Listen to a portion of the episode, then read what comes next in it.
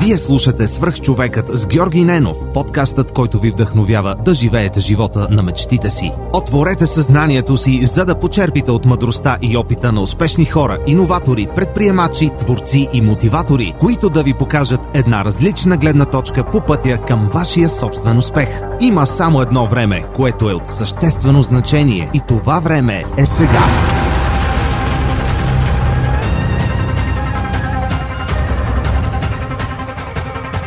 Telos International е иноватор, който създава и предоставя следващото поколение дигитални решения на редица световни брандове в областта на обслужването на клиенти. С над 3500 служители в София и Пловдив, компанията предлага възможност за дистанционна работа, гъвкаво работно време и проекти в сферата на бързо развиващите се технологии, видеоигрите, социалните мрежи, финансови услуги и финтек, туризъм и много други. Даваме там, където живеем е част от философията на компанията. Всяка година общественият борт на Telos International Europe в България дарява 100 000 щатски долара на неправителствени организации за реализиране на социално значими проекти. Дни на подкрепа е доброволческата инициатива, в която вземат участие стотици служители в подкрепа на различни благородни каузи. Кариерно развитие, широк спектър от обучение и над 40 социални придобивки са само част от предложението на Telos International. Разбери повече и кандидатствай на telasbg.com. Интервютата за работа се извършват изцяло дистанционно и от комфорта на дома ти. Успех!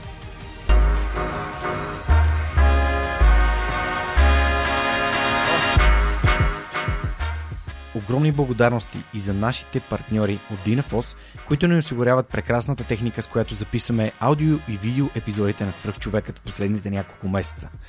Те са световно известна търговска марка за професионално студийно оборудване, произведено по високи стандарти за качество и съобразено с най-новите тенденции в тази област.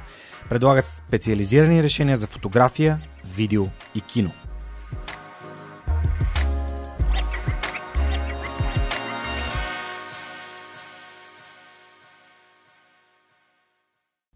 Понякога обратната връзка е буквално под носа ни. Ето какво ми написа Яница, която е основният отговорник за вебсайта на Свръхчовекът. Здравей, Георги! Искам да ти споделя моята обратна връзка за Storytel и по-специално за детските аудиокниги. Майка съм на две момчета, на 4 и на 8 години. Откакто ползвам услугата, всяка вечер им пускам аудиокнижка преди сън. Те очакват този момент с нетърпение и вече обожават аудиокнигите. Могат да прекарат цял час в слушане, завити под топлата завивка, което от своя страна улеснява и самия процес на заспиване. Искам да ти благодаря сърдечно на теб и на Storytel, защото благодарение на вас децата ми неусетно се пренасят света на книгите. Заедно открихме един нов и различен различен вариант за освояване на безценни знания и емоции. Ако искаш да разбереш кои са книгите, които Яница и синовете й препоръчват, заповядай на www.thesuperhumanpodcast.net на колона черта Kids. Здравейте, вие сте свърх човека с Георги Ненов. Днес имам изключителното удоволствие да ви запозная с моята приятелка Ирина Обощарова, кофаундър, съосновател на The Recursive. Здрасти, Ирина, благодаря, че приема моята покана. За мен е огромно удоволствие да съм при теб. А, всъщност, вие сте съвсем, съвсем нова а, стартъп медиа, а, но ще стигнем и до, до това кои сте, но моля те, разкажи с няколко думи какво представлява да рекърсив и след което ще върна назад във времето, за да видим как стигнахте до, как ти и твой екип а, стигнахте до а, този момент, в който да създадете медия и то в България, и то дигитална, свързана с стартъп. Малко налудничева идея, нали, да правиш медия в България. А, мисля, че определението стартъп медия до някаква степен е вярно, защото да, ние се стартирахме съвсем наново. От друга страна пък обръщаме много голямо внимание на стартъп културата в България, но аз предпочитам да казвам, че ние сме една онлайн медия за иновации в региона, т.е. Юго-Источна Европа. А, пишем за стартъпи, но пишем и за продуктови иновации. До голяма степен фокус е върху технологични а, сфери. Да. е. да. да. Общо взето нещата, за които още не са нали, големите мас-медиите не, не отделят достатъчно внимание, пък те реално са супер важни за екосистемата на предприемачеството, за развитието на а, стартиращите компании. Правим. Все пак и венчър фондовете те първа така почнаха да, да реализират доста интересни проекти в България. Ами, стартъп културата в България и защо предприемаческия дух, особено в технологичната сфера, вече започна да се налага като не просто една нишова, едно нишово занимание, ами като и нали, някаква спекулативна дейност, ами като една нали, уважавана професия. И а, това, което ми прави впечатление, че Може би заради нас, а може би не чак толкова, може би защото Zeitgeist е такъв. Все повече и масовите медии започват да обръщат внимание на технологичното развитие. Дигитализацията, тя върви в пълна сила, особено в следствие на пандемията, тя мисля, че и така доста сериозно се засили и ние няма как да не обръщаме внимание на тези теми. А, може би пък ние бяхме първите, които разказаха истории, които никой друг не знаеше или които не бяха популярни. Популяризирахме ги в едно по-широко пространство и оттам нататък мисля, че и масовите медии ги захванаха, което показва пък и нашия импакт в Супер. България. Добре, ще трябва да те върна малко назад във времето. Ти си от Пловдив. Да. Разкажи ми за, за гимназията и ти си от езиковата. И аз съм от езиковата. Ох, това се оказва, че езиковата в а, Пловдив и а, природо-математическата в Търново сигурно имате най-много свръхчовеци. Това са двете гимназии, които просто всеки втори епизод ми е с а, човек от едно, едно от двете училища. Разкажи ми за, за твоя път, твоето образование. Ти си прекарал доста време във Виена. Ами, аз нали, излезнах от езиковата гимназия, само че с немски език. Mm. Да, определено едно училище, което събира, може би така по умните, по-способните деца. Също време бях в един клас, където а, имаше, може би, и повече хора, които не държаха на добрите оценки. И мисля, че това беше една добра среда, защото бяхме така един по-бунтарски клас, един по-невъзпитан клас. А, учителите редовно се оплакваха от него. И ам, когато завърших, аз имах един голям казус, че аз не знаех каква е моята дарба. И не знаех какво е моето признание. А, бях отличничка. Майка ми баща ми се завърши математическа гимназия и съответно за тях беше много важно аз да, а, така, да се справям добре в училище. За мен също е било важно, съответно съм полагала усилия, но с цената на това, че аз не знаех къде съм добра. И си спомням, че тогава даже се допитвах до много хора да ми кажат какво, каква ще съм, когато порасна. И до ден днешен нямам отговор на този въпрос. Признавам си. После в един момент намерих формулата за това как да боравя с него. Виена беше едно спонтанно решение. Първоначално бях намислила да следвам в Благоевград в Американски университет. Бях положила всички изпити, усилия, запазила си бях мястото. Примерно още април месец беше ясно, че аз септември започвам в Благоевград. И някъде така края на юли реших спонтанно да кандидатствам в Виена. И то и в двата университета, Виенски и, и економическия. И в двата ме бяха приели. И по този начин ноември месец с 20 кг така, багаж, допълнително мисля, че около 3000 евро кредит, който майка ми беше взела, заминах за Виена, озовах се там на гарата и за мен започна един нов път. И той беше изключително вълнуващ. А защо избра Виена пред Благоевград?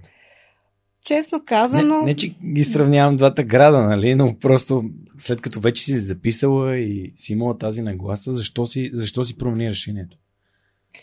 Ами, първоначално аз не исках да съм от българите, които бягат по економически причини. Тогава беше много модерно. Реших, че напук на всички аз ще остана в България, но въпреки това ще намеря място, където ще получа едно добро образование. И тогава американския, може би така, беше най-реномиран университет. В последствие обаче си дадах сметка, че в един град като Благоевград, аз идвайки от Плодив, може би ще се чувствам малко натясно. И другия проблем беше, че там нямаше как аз паралелно на следването да работя. А, моето семейство нямаше възможност да поеме а, разхода по образованието, което за мен нали, беше ясно, че аз сами, сама трябва да си изкарвам а, сумите. В един момент Виена беше един много такъв интересен компромис между Швейцария и Германия. В Германия никога не може да си представя да следвам. Швейцария беше много скъпо. И аз не знаех много за Виена, освен Моцарт и а, новогодишния концерт. И тръгнах на сляпо някак си самото приключение ме привлече и си спомних и как третия син в приказките винаги заминава, за да търси съдбата си, за да научи нови неща и се видях в тази си роля. Аз трябваше да опозная света, да излезна от къщи. Добре, и си спря на каква специалност? Аз бях решила, че ще се занимавам с реклама. Нещо, което е, мислих си, че е комбинация между креативност и продажби. Ам, Впоследствие съжалявах, за това, че избрах моята специалност. Всъщност тя беше а, наука на комуникацията, да нарека по този начин, една много такава специфична част от социологията. Ам... А защо съжаляваш? Ами защото някакси не беше сериозно следване. Не ам... Чакай сега, ако не отговаря на твоите критерии за сериозно следване, това не значи, че не е сериозно следване. Какви бяха твоите очаквания за тази наука и къде се разминаваше очакването с реалността? Очакването ми беше, че завършвайки моята специалност, аз ще бъда професионалист в нещо. Mm-hmm. Тоест, аз вече ще имам призванието си или изобщо нали, дефиницията, коя съм аз. А това следване на мен не ми го даде. И за това може би бях разочарована. Всъщност аз отново си останах специалист по всичко и по нищо едновременно. Да. И какви стъпки, в смисъл какво, какво случи, което да те, нали, да те отведе в нали, напред живота, след като ти получаваш образование за нещо, което пак не се чувстваш седно си открива твоето нещо. Когато не се дефинираш, тогава си много свободен да следваш а, съдбата, да следваш а, възможностите, шансовете, които живота ти дава. И може би за много хора моят професионален път би изглеждал като зигзаг, но всъщност по този начин аз а, научих много различни неща, придобих опит в много различни сфери. И днес това е което ме определя. Има хора, които биха могли да се дефинират като аз съм балерина, аз съм певица. А, в моя случай това не е така. Аз съм много неща и разбирам по-малко от много сфери. И в позицията, която съм в момента в The Recursive, мисля, че това е централно. Mm-hmm. Добре, а всъщност, разкажи ни за първата ти работа, например.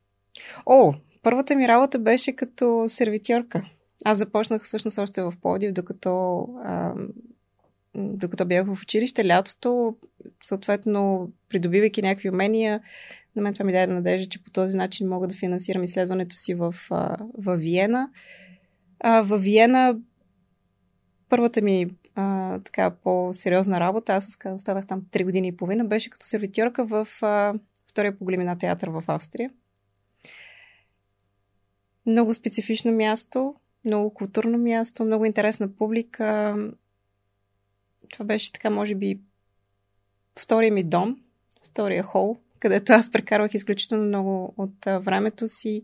Също време театър е една много особена общност, защото там имам хора, които са от по 15-20 години. И то е като един микрокосмос. А, и по този начин аз а, мисля, че имах така едно първо семейство в Австрия. А как я намери тази работа?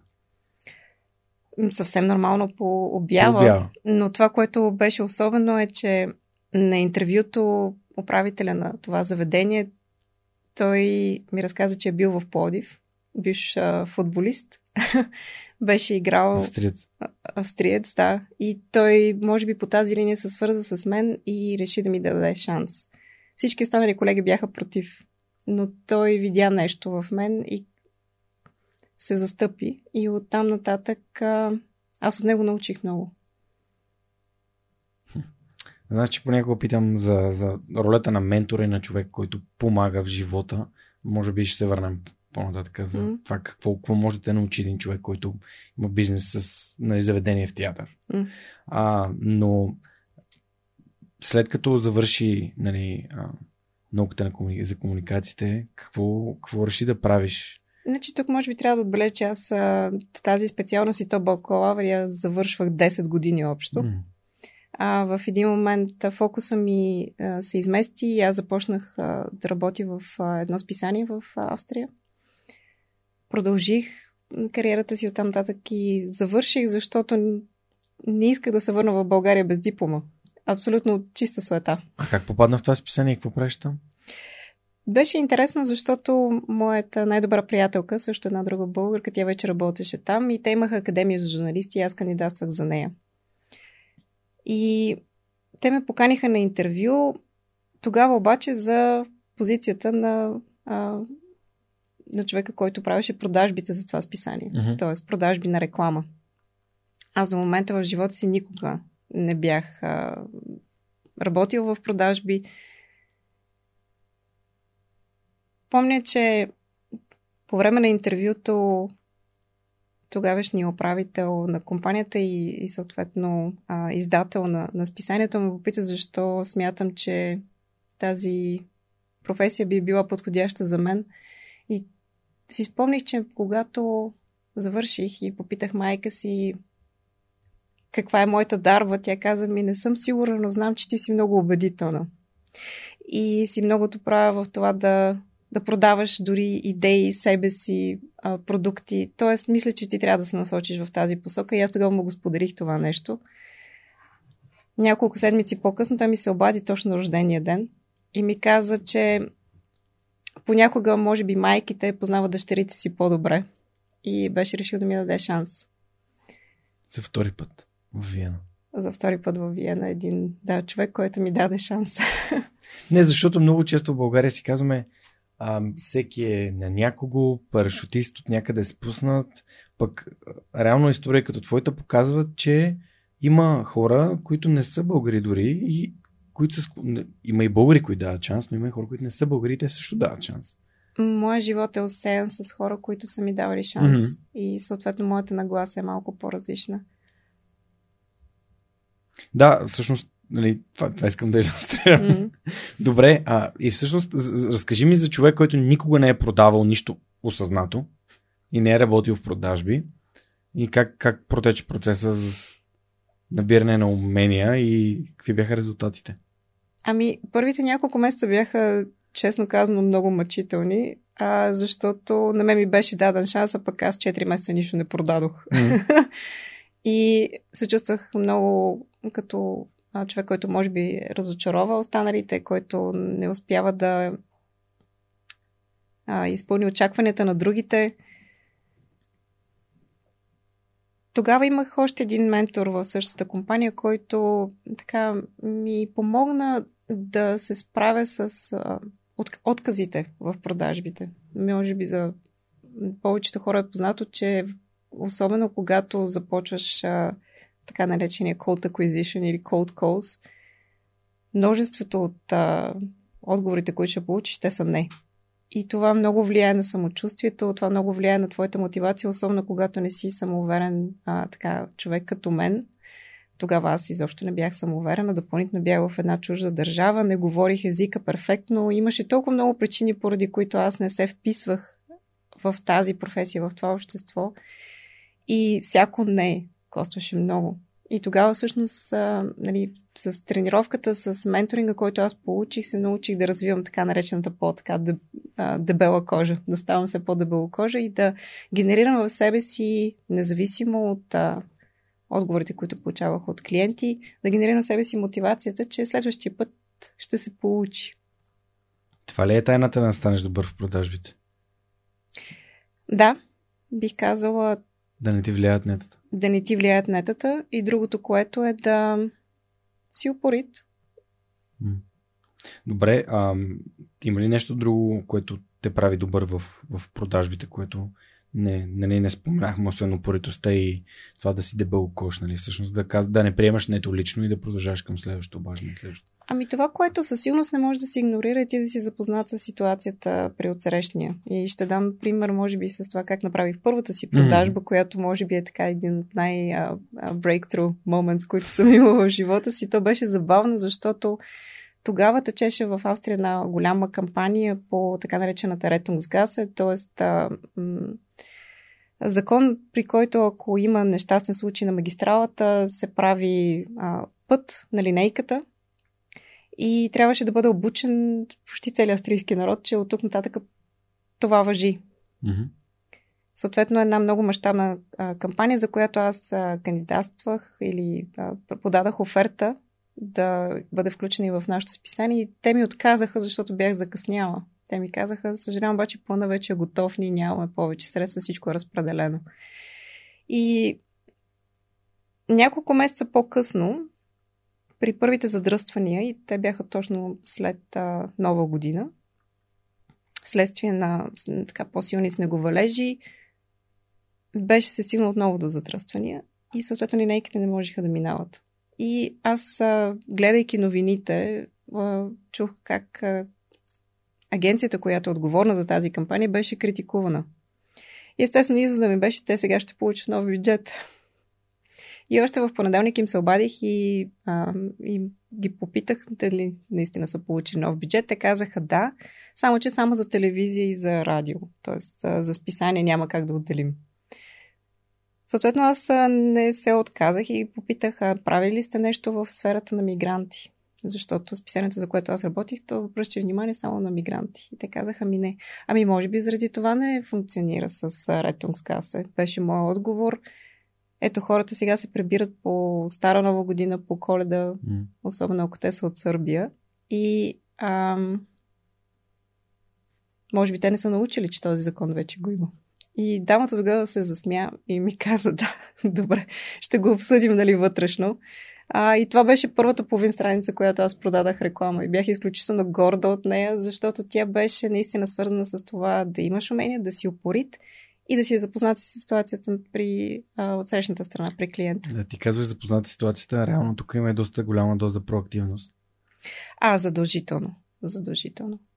Да, може би това е аспект, който не съм обръщал внимание, защото той ми е по природа, но продажбата включва и голяма доза проактивност. Защото тук не, аз не чух чаках да пуснат нова оферта, търсене, нали, поръчка. Ти каза, понеделник им се обадих и им казах. А, което не, доста, доста го, може би хората го подценяват, защото някакси не си дават сметка за него, но не случайно стои на първо място в една книга и там седемте навика на високоефективните хора. А, бъди проактивен, т.е. не е нужда им отворена позиция за работа, Mm-hmm. Например, да рекърсив, за да им пуснеш си и да кажеш, ще търсите ли си хора, които да пишат за вас? Аз трябва да кажа, че може би хората, които а, така са най-значими в момента в рекърсив, те са дошли проактивно при нас и това на мен ми прави изключително добро впечатление. Да. Супер яко. Добре. А, добре, значи, всъщност разбрахме как Ирина е изградила своето така, умение да продава. А, какво случи след това списание? Как... А... Ами... Къде те отведе твой професионален и образователен път? Списанието ми даде така доста възможността да изградя доста широк кръг а, от познати в Австрия, в медийните среди, в а, рекламните среди, включено и в политиката. Горе-долу по същото време Себастиан Курц и аз а, започнахме работа. А, Та не е ли президент? Не? Ми, той в момента е канцлер, да. Да, канцлер, извинявам се. Ние сме работили даже с него а, познаваме се лично. И този кръг съответно ми даде много възможности. Аз оттам нататък в живота си не съм кандидатствала за кръг. работа повече. Кръг. Кръг. Мен това ми звучи като среда. Mm. Как човек попара в такава среда? Всъщност, защото според мен лично и подкаста така е доказал, че когато общуваш с нали, качествени хора, реално нещата се случват доста по-лесно, отколкото когато се блъскаш сам. Как попадна според теб, нали, връщайки се назад, как, как успя да намериш тази среда и как успя да се озовеш в нея? Ами, медиите са публична платформа и съответно като служител в, в, в това списанието се казваше The Speaker. Имахме покани за много мероприятия. Колегите не искаха да, ходят, а за мен беше важно да се запознавам с важните личности в Австрия и всъщност а, при първото събитие познавах една личност, при следващото събитие вече познавах петима от, а, нали, примерно 200, които са на това събитие и съответно започнах се повече хора да познавам, да се чувствам се повече на място. А, приложих един трик, си спомням, на едно а, парти на националната им телевизия на ОРФ. Тогава се засякох с един мой приятел, който беше журналист а, и то така реномиран економически журналист. А с а, журналистите всеки иска да си говори. И съответно аз като продавач а, и вървяйки до него а, успях да се запозная с много други хора. Това ли беше трик? Ми, в последствие се оказа, че трикто не беше умишлен, но започнахме да го прилагаме често заедно. Всъщност аз го придружавах до много други събития и предполагам, че винаги съм знала как да правя добро първо впечатление. Супер, това е важно. Важно е. Добре.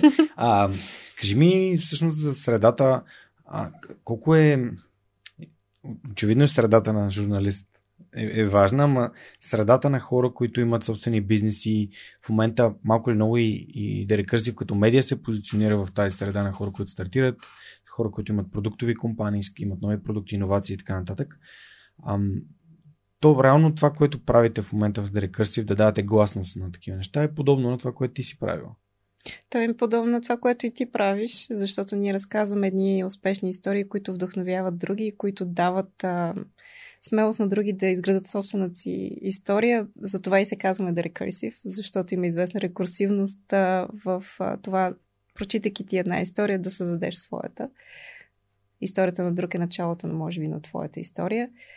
Ам, благодаря, че казваш среда. Много хора казват на това нещо балон. И ам, може би се и прави, да. Тя е една среда, която е изолирана от другите. И може би ако не беше тя, нямаше да се престреша да се върна в България. Сега ще питам и за завръщането в България, може да не сме стигнали там. Нека си този позитивизъм или този оптимизъм, който е в този балон среда, наречи го както искаш, mm-hmm. той е заразен и той подхранва, мисля, че всеки един от нас. Моята мисия е да увеличаваме балона по някакъв начин. Моята също. Да привличаме хора, които не са виждали, не са знаели, не са се интересували дали в България има качествени, интересни медии, хора, журналисти, писатели, предприемачи и всъщност това да им, им показва, че има такива хора. Знаеш и ако ли, има, значи те могат. Знаеш ли, преди известно време така, човек, който е в политиката, ми зададе въпрос всъщност този балон има ли потенциала да не изкара от няма да казвам думата, в които сме. И аз сега много мислих по този въпрос а, и си дадах сметка, че може би економически погледното няма този потенциал. А, но начина на мислене в този балон, майндсета, който е конструктивен, който е градивен, който е насочен към а, това да се вижда потенциала, да се надгражда над него, а, да вярваш в нещо по-добро и ако виждаш проблем да търсиш решението му, мисля, че този начин на мислене определено има потенциала да не изкара от а, трудното положение, в което може би е България. Да, аз бих казал, че ако този бол не може да ни изкара, то нищо друго не може да ни изкара. Мисля, просто не виждам друго, което би ни изкарало. Защото това са хората, които реално... Ам, пак се връщам като, към това си прави рамене на Айрант. Чела ли си? Да. Тези хора, които отидоха в техния си балон да си живеят в оня купол, и реално те са хората, които дърпаха економиката, обществото напред. И малко ли много се опитваме ние да разказваме такива истории, вие, mm-hmm. да рекърсив и аз.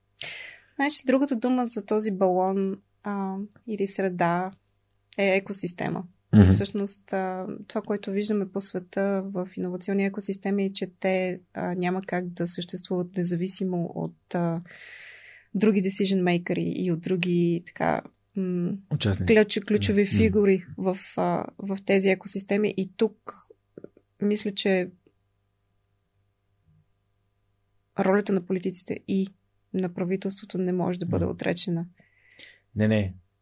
Ясно. Така че а, аз съм на мнение, че трябва да има една а, координирана трябва да има едно координирано действие на всички различни ключови играчи в, в тази екосистема, mm-hmm. за да бъдем изкарани от това трудно положение, в което сме. Да. Не, аз съм, аз, да аз, аз съм съгласен с теб. Естествено, а, по-скоро аз възприемам този балон като балон на надеждата и на мотивацията и на, на стремежа mm-hmm. към едно по-хубаво бъдеще. Не е толкова, че реално той ще реши всички проблеми. Само, сам по себе си. Не, няма как да стане. Mm-hmm. Но колкото повече нали, продуктови компании има, както Веско Колев от Прогрес каза, а, колкото повече те се обединяват и имат Прено компании и организации като Беско, които събират и отстояват интересите на стартиращите компании, изобщо на, на, на компаниите в България, които са предприемачески. А всъщност толкова повече ще се обръща внимание на тях, те ще са по-разпознаваеми, ще привличат повече хора, ще дадат повече, нали, повече работа на повече хора и съответно. Ами, аз малко се чуда дали в този ред на мисли аз не съм малко наивна. Може би ам, идвайки от една друга среда, където е абсолютно нормално държавните агенции и, и правителство и политици да, нали, да се включат в такъв тип а, значими процеси. Може би тръгвам твърде наивно с такава нагласа тук в България. Това, което ми прави впечатление е, че а, специално нашия балон а, страни от политиката и то с а, известна доза страх и, и, и, и опитност, че е по-добре да бъдем оставени на мира, за да се получават нещата, защото в момента, в който някой а, от тези среди влезне в този балон, нещата ще започнат да се чупят. Двумя се, нали, каква е правилната формула, но мисля, че ако наистина трябва да има реален потенциал в това този балон да даде една нова сила на българската економика и, и освен това и на общество, а, няма как да минем без а, това да. координирано действие, заедно с... Съгласен. Да, decision makers в, а, на правителствено ниво. Затова и в подкаста е политичен, защото не искам да идват политически фигури и те да говорят за определени нали, mm. Поли, политически сили, но пък добре от Беско говори за политики, което е различно. И това, че те са се нагърбили именно създаване на политики, които отстояват нали, интересите на стартиращите компании, което би било супер за абсолютно всички. На, нашия подход в The Recursive е абсолютно да. същия. Да. Еми да, то е ясно. Ние сме си в балон. ние сме си в балона, да. Добре. А, как се изгражда качествена среда? Да те върна въпроса за средата. Ако нямаш, какво трябва да направиш, за да имаш? Трудно ми е да говоря на този въпрос, защото а, ако трябва да имам една дарба, то това е тя да изграждам среда около себе си. А, другото, което е, ми прави впечатление, че аз имам няколко среди. А, в Австрия имах приятели, които бяха от а, ресторантите и, и заведенията, където съм работил, които ми бяха точно толкова близки, както и хората с посесия, с които съм работил по агенции, по IT компании. Ам, може би аз имам известна мултифасетност в личността си съответно имам нужда да комуникирам с а, хора с различен бекграунд, хора с а, различни знания, за да може да се изразява нали, тази мултифасетност в отношенията. Как изгражда среда около себе си? Мисля, че най-важното нещо е да имаш автентичен интерес към хората, да искаш да знаеш тяхната история, да се свържеш с тях, да си искрен, да разказваш собствената си история. Това са просто човешки отношения. След списанието какво се случи? А... И кога дойде момента? Стигнахме ли до момента, в който избираш да се завърнеш в България или още сме далеч? О, а, много неща се случиха. Ами, а, след списанието, може би направих една тактическа грешка. Тогава получих предложение от а, така, сравнително известни а, играчи в а, маркетинг средите в Австрия. Предложиха ми добра позиция. Аз се подлъгах от целият този блясък и съответно напуснах а, списанието, където пък имах една страхотна среда. Известно време работих за тях. А, бях разочарована mm. и От напуснах. Какво? Бездушевността. Някак си във всичко, което създавахме там като продукти, нямаше дух. А, идеята беше да се правят пари. Да, синоним ли е блясъка на бездуш... бездушевността? Бих казала панаир на суетата. Okay. Да. И а, тогава. Добре ми разбра въпроса. Да. И тогава установих и нещо друго важно за мен, че аз не мога да продавам всичко. Със сигурност не мога да продавам неща, в които не вярвам. А защо е важно да си задаваме този въпрос? Аз съм си го задал няколко пъти на себе си. Защо съм много добър в това да продавам неща като а, нали, лифт лифт и, и свърх човека и не мога да продавам други неща. Аз тогава имах съмнение в уменията си за това да изобщо в умените си за продажби, точно поради тази причина, че в един момент аз сменям средата и трябва да продавам нещо различно и то някакси не ми се получава. Даже ме е срам да се обада на контактите си и да а, им продам това, което тогава трябваше да продавам. Защо е важно? Ами, Ам... Мисля, че ти си убедителен, когато наистина вярваш в нещо. Ам...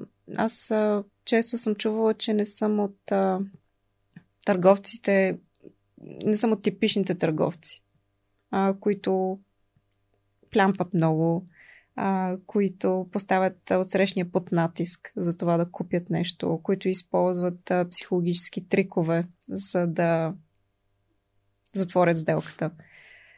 А, за мен е важно отношенията между мен и клиента да са дългосрочни. И това може да се случи само ако аз реално решавам проблем, който клиента има.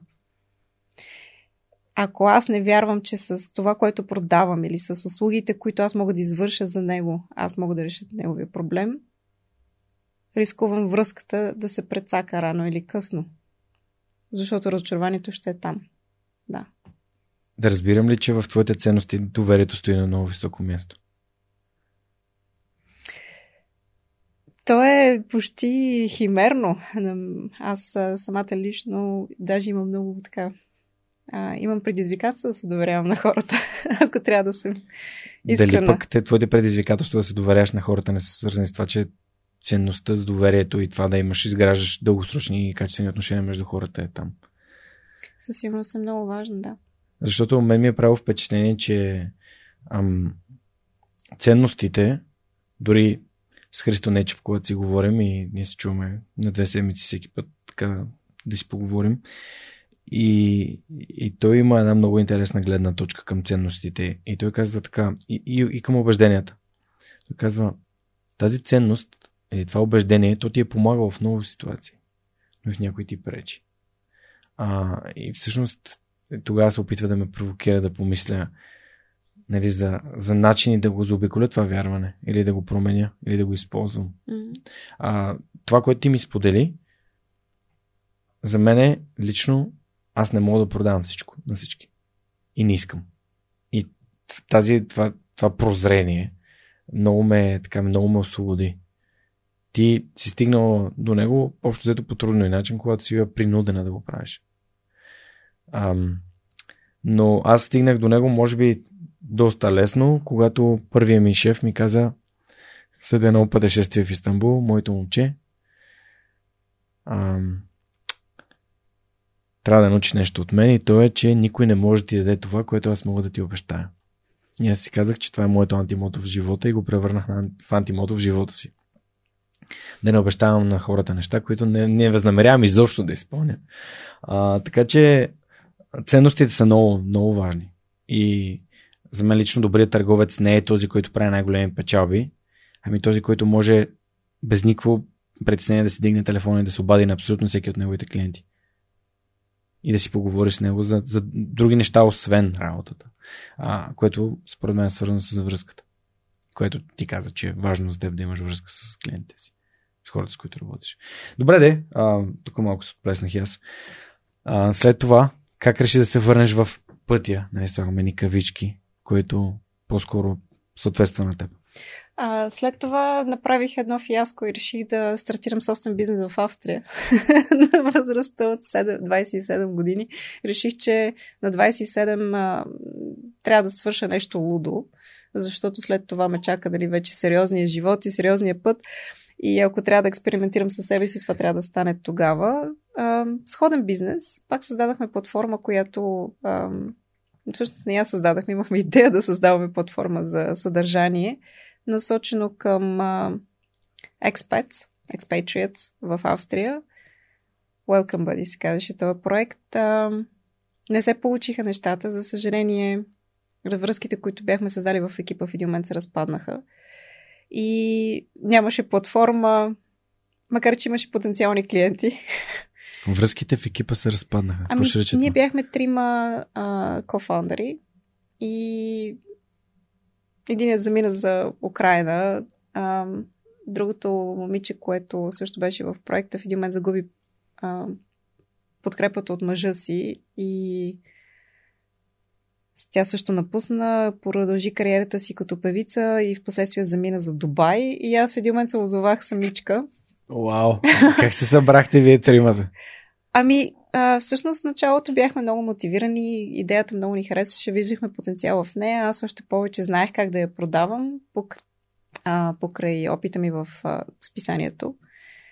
И даже вече имах клиенти, които просто чакаха тази платформа да тръгне. И да, оттам нататък нещо, може би, защото не, много. За, това да създаваш платформа за съдържание изисква много дълго време популяризиране на тая платформа. Така и съответно, ли?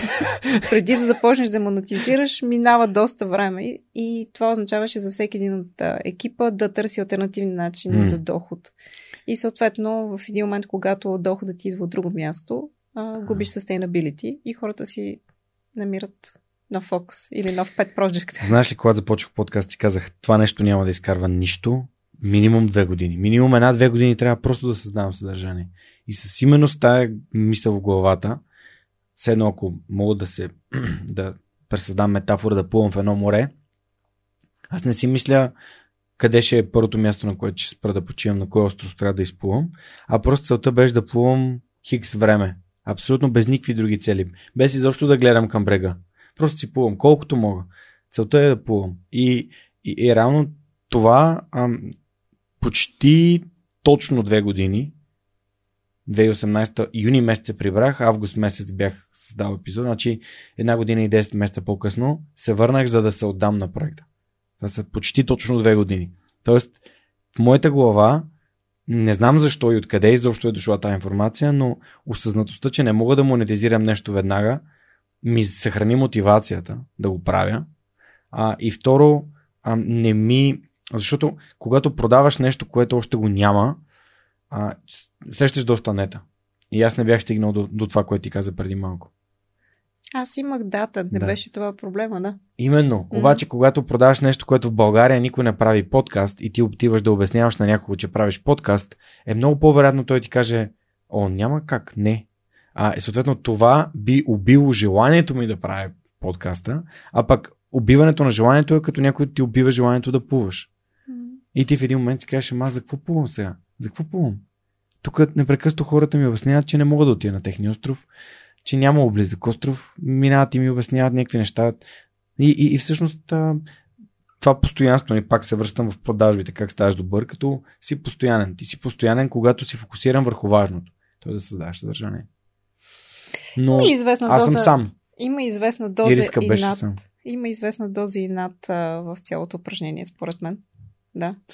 А, нали, когато чувам не, понякога в мен така се засилва една силно желание да докажа, че другия не е прав. Крис Вос. Mm-hmm. На това му се основава цялата, цялата концепция за да. never split the difference, нали? без компромис.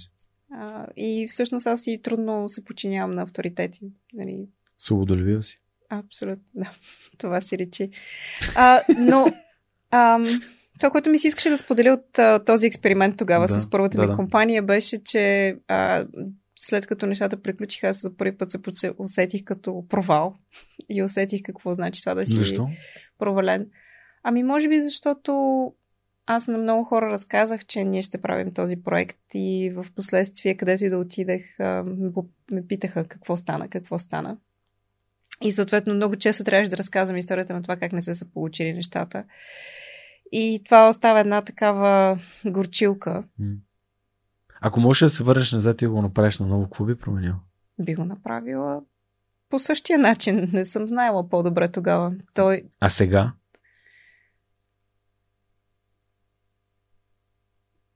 Защо би ли го направила сама?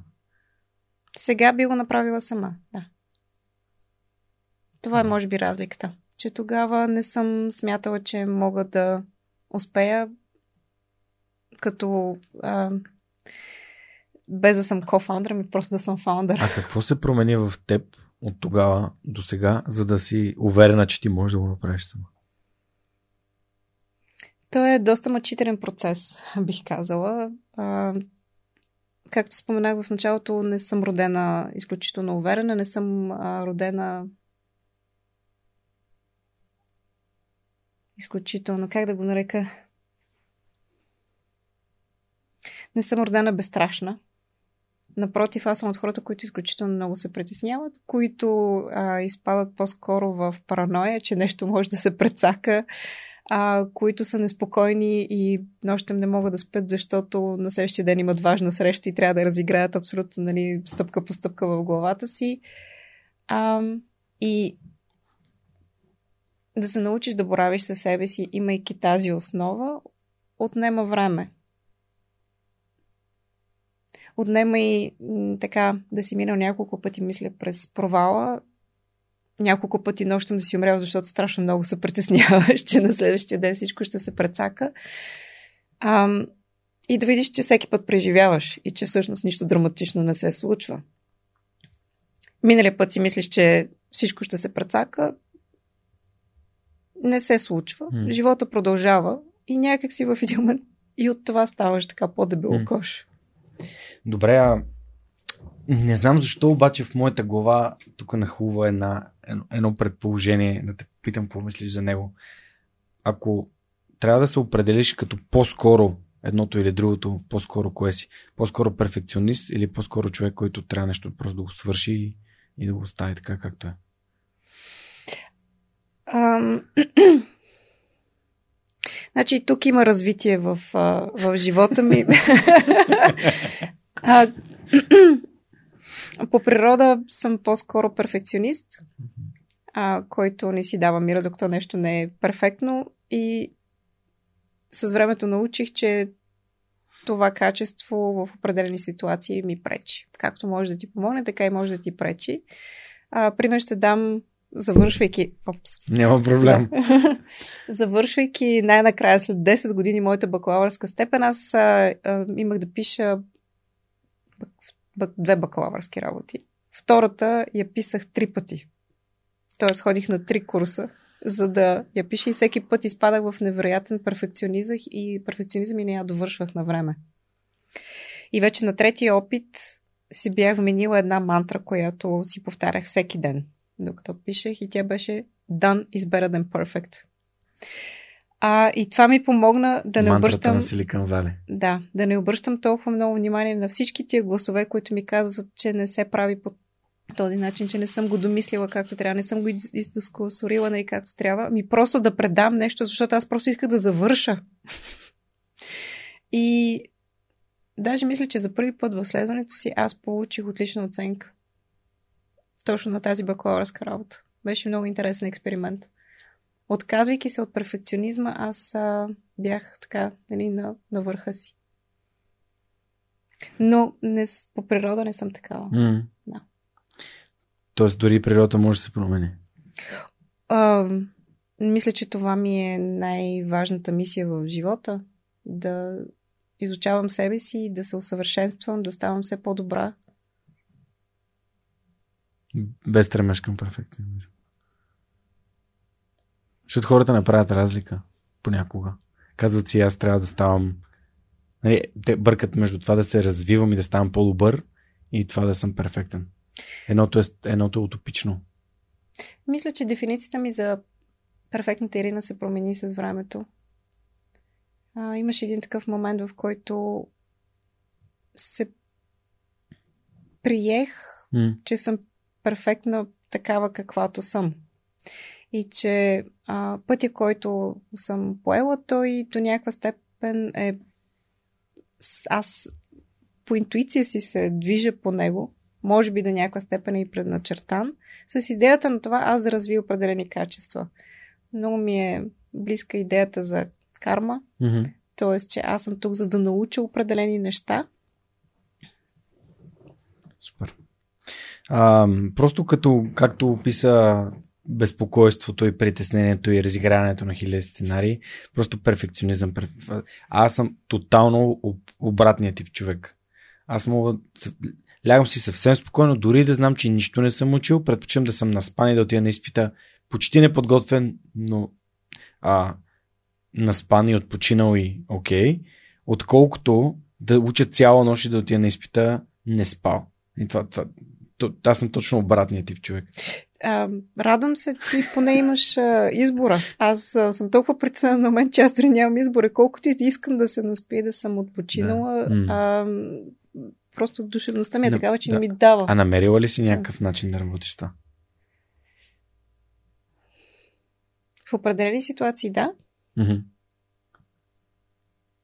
Как го контролираш? Как го управляваш?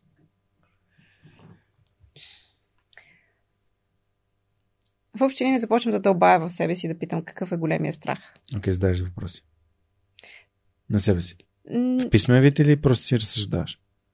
То дори не са точно въпроси, ами емпатия към мен самата. Мгм. Всъщност къде ме боли?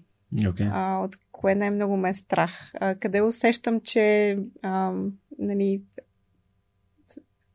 е моето софт, софт място точно в този момент. И приемайки го, прощавайки си, че го има, в има нещата някакси се нагласят автоматично. Да. Но не беше анализа. Аз а, клоня към това да преанализирам ситуации, съответно да преанализирам и себе си. И това по-скоро за мен създава един такъв лабиринт а, в главата ми, от който често сама не мога да излезна.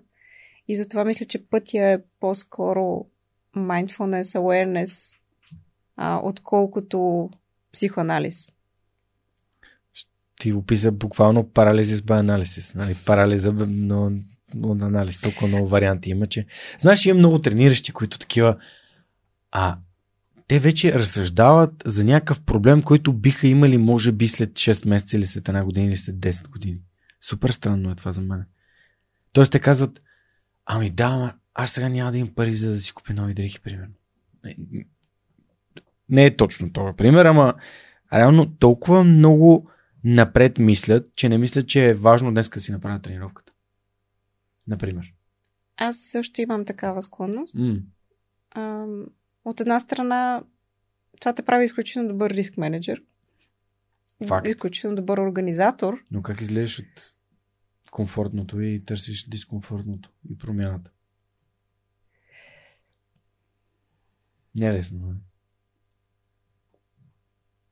Този въпрос и аз си го зададах, как а, човек от, като мен а, нали, в един момент въпреки това се престрашава да стартира нова компания, М. да поведе екипа към нещо, което е неясно, да успокои себе си. Мгм. И мисля, че това е модела, който функционира при мен, да си призная всъщност от какво му е страх в момента. Да нарека, Волдемор. Да наречеш Волдемор с ниското му име. да, Нали знаеш, че това е... Затова го побеждава Да. Хари Потър. Защото го нарича с ниското му име. има и друга така, нали, метафора да погледнеш нали, в бездната. И а, някъде бях прочела преди години, че когато имаш нали, неприятно силно усещане, М. ако му дадеш име, активността в мозъка, нали, ако я измерваме, тя в един момент започва да се понижава и, и ти започваш да се успокояваш. И аз просто го използвам това като някакъв метод. Супер. Да. Това определено, определено е... Нали, си работи. Мгм. Казваш, това е нещото. Тоест, идентифицираш кой, кой Да. врагът. Добре. М- А, само да допълня, то не е и враг. Всъщност ти се сприятеляваш Страхът. с него. Да. Ти се сприятеляваш, ти го приемаш като нещо от а, теб, нещо, което освен това то си има функция. То е... Ам, то ти е било полезно, Да, за да. Просъществуваш в някакъв момент, да, да survive. Да. Това, което и ти определен- казва. да. Има моменти, в които това убеждение може да ти помага. Този страх Не може мисля, да ти че помага, може да е пазил. Но мисля, че това сприятеляване е много важно, защото иначе ние ги отритваме от, от себе си, табуизираме ги, някакси ги слагаме под килима. А, и това също съм го правила, не функционира. Връщат се. Добре, супер. А, добре, как се събра след този провал? Какво ти помогна да се събереш и да кажеш, окей, майната му, нали, случило се, продължавам напред. Като един виден, виден наш боксер. Първо смених а, средата тогава. Избягах. Тогава се реших, че ще изследвам нещо ново и то беше IT средата. Започнах първата си работа в една продукт, е, технологична компания. Интересен свят, много комфортно се чувствах в него. Нямаше на кого да се доказвам. Отново и намерих хора, които ми гласуваха доверие без да имаха причини за това. Спомням си, при едно от интервюта ми, интервютата ми за работа, за което отново не бях кандидатствала, просто нали, така се стекоха нещата, че ми беше предложена нали, тая позиция. А, тогава ставаше въпрос за маркетинг и продажби на едно Data Warehouse решение, т.е. анализ на данни. Нещо, което е толкова технологично далечно от мен, че аз не го разбирах. Аз на път за интервюто погледнах в Wikipedia what is a data warehouse. И по този начин отидах на интервюто. Ам... Шефа ми тогава ме увери, че аз мога да ги науча тези неща. И това, което е важно за него, е да иска да се развивам ам, и да съм опорита. Имахме ситуации, в които сме имали конфликти. И той тогава някакси много мъдро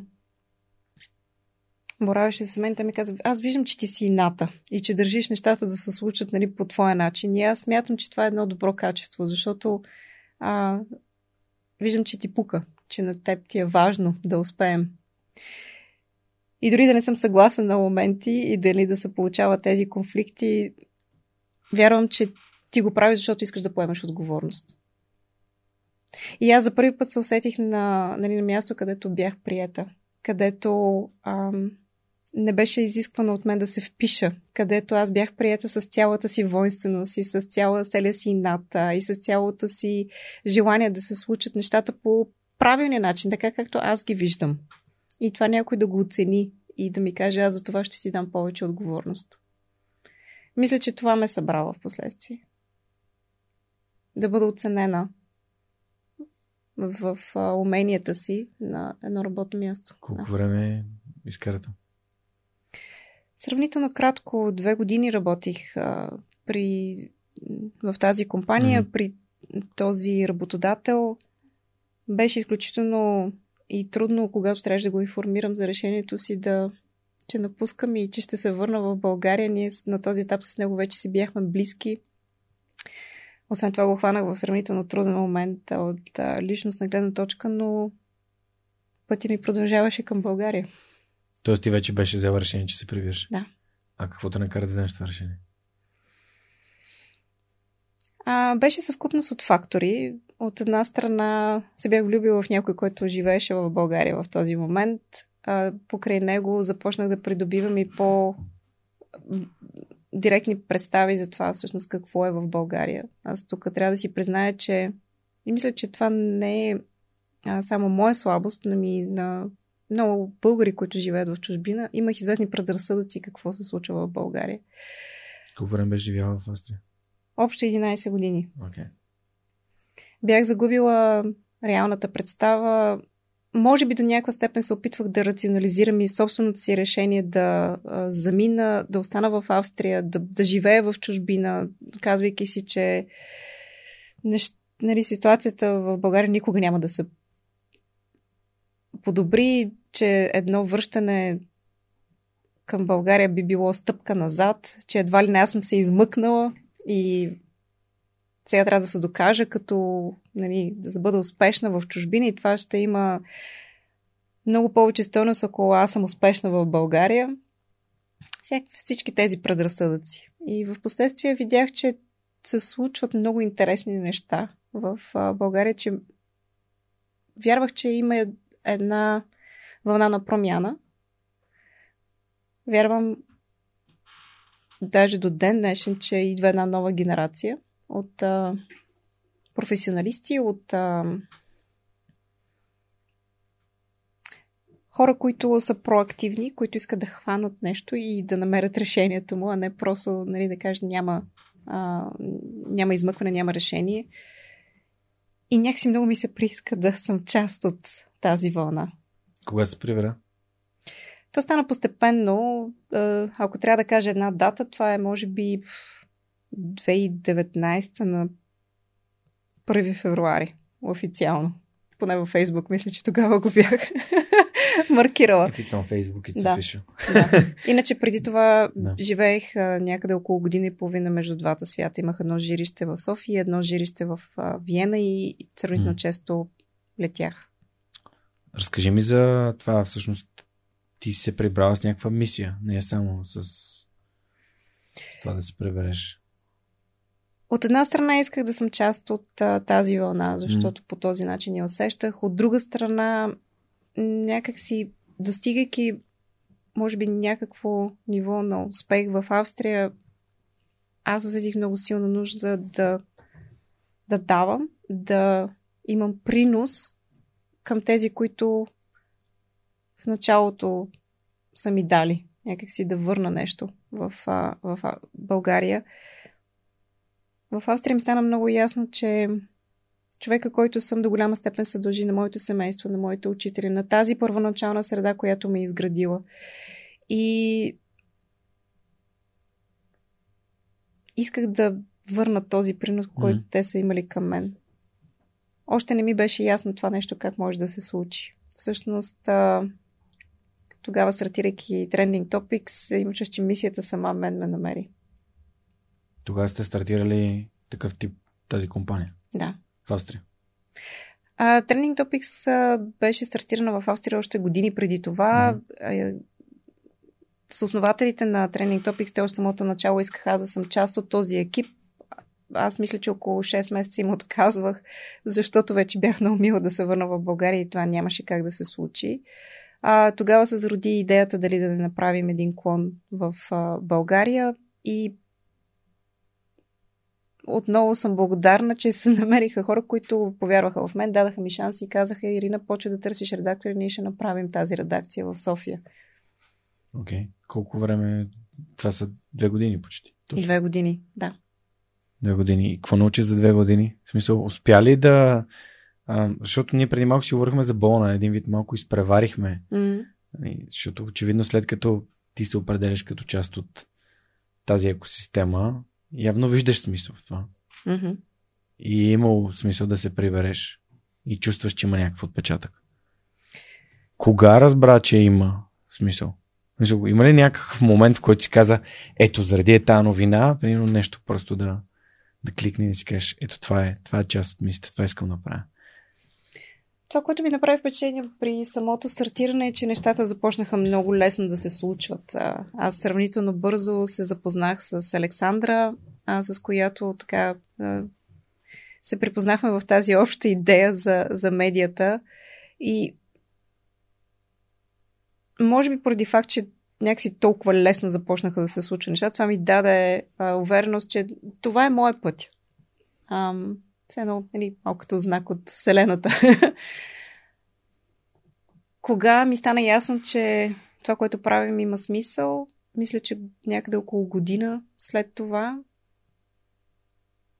след някои от а, първите интервюта, които сме давали заедно с Александра за проекта, имаше много хора, които ни писаха, които ни поздравиха, които ни дадаха обратна връзка, че това, което правим е смислено.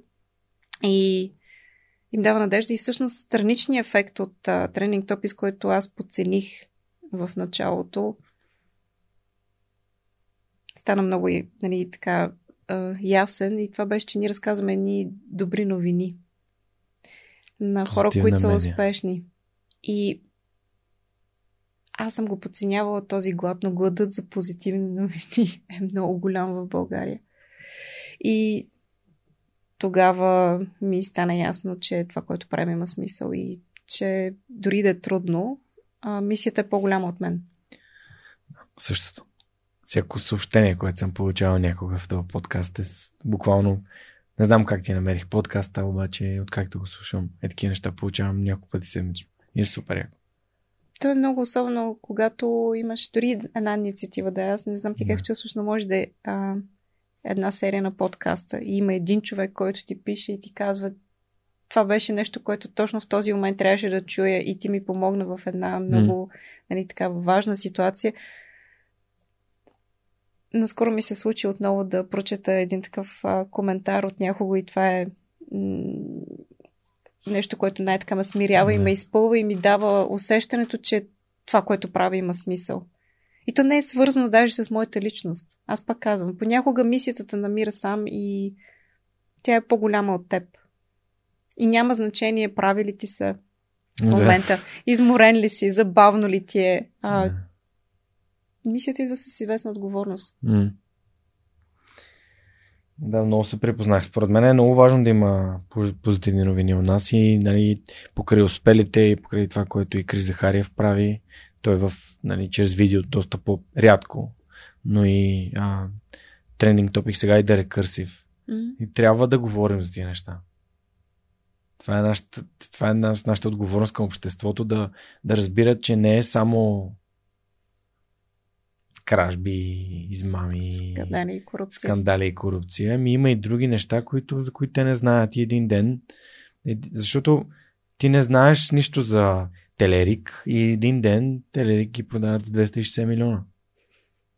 Ама сега, ти ако си следил през цялото време колко, колко хубави неща са случвали, и в някакъв момент един вид, че имаш очакването, че ето в България се случва нещо прекрасно. Аз допълнително мога да се свържа и с този глад за добри новини на човек, който е живял в чужбина. Ние затова и стартирахме медията на английски. Спомням си, искайки ми, искайки, искайки ми се да разкажа нещо повече за държавата, от която идвам, защото mm. хората са любопитни, разпитват те. А, някакси ми липсваха точно тези добри новини, защото първата им асоциация е изключително негативна а, една бедна държава, която е корумпирана, yeah. в която има скандали, в която няма свобода на словото. А, всички тези ужасни неща, които ние сме чували, някакси ти си иска да разкажеш и другата страна на, и, и от хубавите истории, които също ги има. А, и да дадеш една малко по-обективна представа на, на хората в нали, твоя кръг. Обикновено такъв тип източници обаче бяха на български.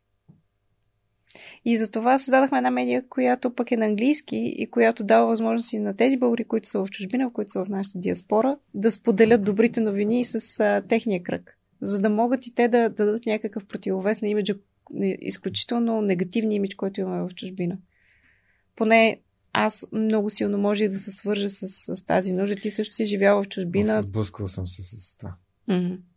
Да ми откажат някакви неща от банката, защото личната ми карта от България. Без значение какъв договор имам за работа и, и че съм клиент на банката и те знаят, че си получавам заплата при тях. Mm. Имам така случка с моя, с моя позната. Още в ICOM работих. Това било 2008-2009, 10 mm-hmm. Че отиват в Белгия. отиват в Белгия нещо на някакъв штан, виждат някакви ябълки. Може би са били още студенти. И, и на така на другата. Нали, да, да вземем по една ябълка и излиза човек отвътре от нали, заръзват чиницата и така. Ето момичета, вземете по една ябълка, им дава по една ябълка. Но повечето хора навънка нали, свързат. А, а, чувал съм, ти не си от България, защото нали, България хората с по-тъмна кожа и така нататък. Значи просто е, нямаш никаква идея кой е минал преди тебе там. И на какъв език е говорил, какви неща е говорил какво е направил. И според мен, както нали, лошите примери. Нали, най-лесно нали, в медиите има една концепция, че добрата новина е лошата новина. Ние с теб имаме емисия обратното. И добрата новина да е много добрата новина, за да може тя да е увлекателна и хората да искат да я разказват. И да разбива предразсъдиците. Идвайки от а, науки на комуникацията и съответно и на медиите, то си е доказано, че негативните новини много по-лесно се разпространяват и а, съответно ние Страх.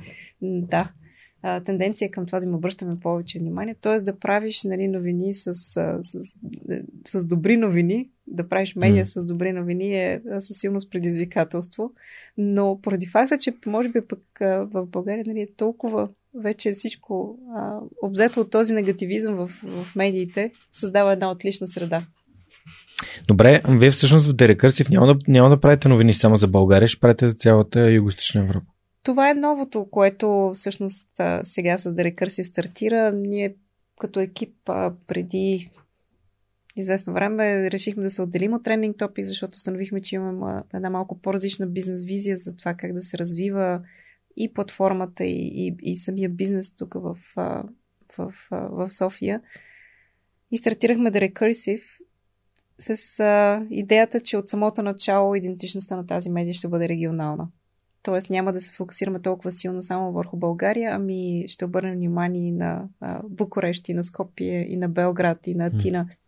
Където също както и в София има ни доста активни и съзряващи а, екосистеми, иновационни екосистеми. от една страна имаме общи предизвикателства, от друга страна а, имаме и може би така по-голям, а, по-добри шансове за успех, ако се идентифицираме като регион, поне така и ние вярваме. Тоест да знаеш за добрата история в а, Букурещ на теб също ти помага да би, бидейки в София. А и разказвайки за целия регион, ние създаваме и образа на целия регион, което означава, че за други ключови играчи в глобален мащаб. Ние самите като Юго-Источна Европа имаме по-голям шанс да а, привлечем внимание, отколкото нали, само като София или само като Букурещ. Okay. Тоест, един вид нашите съседни държави mm-hmm. имат сходни проблеми като нашата. До голяма степен. Преминаваме пред едни и същи пътища, а, но те не са само проблемите и потенциалите да, са да, да. много сходни. Да. да. Това е от една страна. Допълнително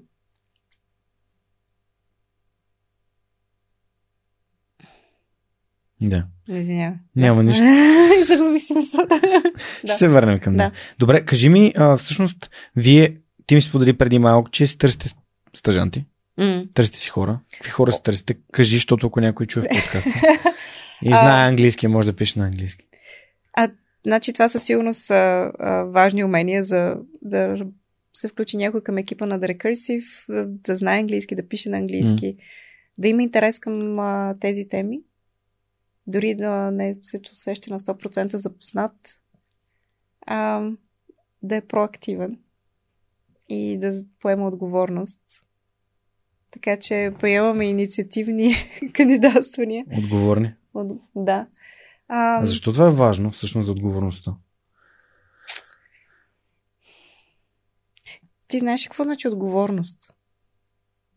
Ми е първи въпрос. И как се тълкува? Много често отговорност я използваме като дума синоним на вина. Mm-hmm. Съгласен съм когато нещо не се е случило както трябва и съответно отсрещният ти казва, поеми си отговорността. Да. Тоест, сега трябва да се чувстваш виновно. Да. Отговорност всъщност сама по себе си не е нищо повече, освен да а, отговориш на сигналите, които ти дава живота, а, на запитванията на хора, които са в твоя живот. Тоест да имаш респонс, да имаш отговорност, нали, отговор към а, случващото се наоколо. Интересно, че на поне на езиците, които аз знам, а, отговорността винаги е свързана с това да дадеш отговор. Дали ще е verantwortung, дали да. ще е responsibility. Да. Но това не включва вина. Тоест, отговорността сама по себе си не би трябвало да ни тъжи. Това е просто способността ни да даваме отговор. Ако ти сега захвърлиш този химикал, аз мога да отговоря с взимайки го и давайте ти го, mm. но мога да отговоря и с а, мисля, че това не е важно. Няма да го вдигне, просто да го оставя там. И двата случая е отговор. Mm. Мисля, че това да си даваме сметка какво се случва около нас и да решаваме как ще отговорим на случващото се, е отговорност. И то включва една рефлексия, едно самоосъзнаване. Първо, аз как, какъв потенциал имам, какви сили имам, как искам да отговоря, какво искам. Едно осъзнаване за случващото се около теб. Затова отговорността е важна, защото ни дава власт над себе си, над живота. Тоест, ние не сме просто жертва на случващото се, не сме просто жертва на инстинктите си, не сме просто жертва на комплексите си, на желанията си. Питам те, защото за мен отговорността е много важно нещо и когато един човек поема отговорност, ам, за мен лично това е доста показателно за това, че какъв е този човек. Мисъл, той е такъв случващ или такъв, който е, както ти го определи, наблюдател на това, което се случва в живота му. Mm-hmm. А, и аз предпочитам да работя с хора, които са отговорни за нещата, които правят. Казват, това зависи от мен, аз поемам отговорността за него. Нали? А, а после вината, знаеш, че хубаво е да я поеме лидера. А пък отговорността си е всъщност начин да кажеш на другия, аз ти вярвам, знам, че ти ще се справиш. Ако ти си отговорен към това, което правиш, ти ще го, ти ще го направиш, вярвам в теб. Така е. А, мисля, че усещането за отговорност ни дава и а, усещане за това, че ние сме сами господари на живота си, а не сме просто а, нали, а, жертви или пасивни на случващото се около нас, на обективните обстоятелства или на субективните обстоятелства. Няма никакво значение. На английски има още една дума за отговорност. Accountability Ownership. и ownership. ownership. също, да. Ownership ми харесва, защото всъщност ам, не само, че Джоко е написал Extreme Ownership, не Мгм. екстремна отговорност, а че трябва да го да, го, да поемеш отговорността за този живот. Че ако ам, нещо не се е случило така, както, както ти искаш, не са обстоятелствата проблема, ами нещо ти не си направил като хората. Пропуснал си нещо, недомислил си, не си го планувал или а, преклено много си го планувал, нищо не си свършил. А, нали, ние могат да са много нюансите, всеки човек с тази рефлексия може да определи сам за себе си. Аз мисля, че ние по някакъв начин винаги сме известна доза съучастници на а, това, което ни се случва в живота. Тоест, в абсолютно всяка ситуация ние реално имаме правото на избор. Единствената разлика е доколко го осъзнаваме или не. Осъзнавайки го, тогава вече можем да поемем отговорност. Точно Ако не го осъзнаваме, нещата просто се случват и обективните обстоятелства са били такива и тогава имаме извинения. Да. Добре, ам...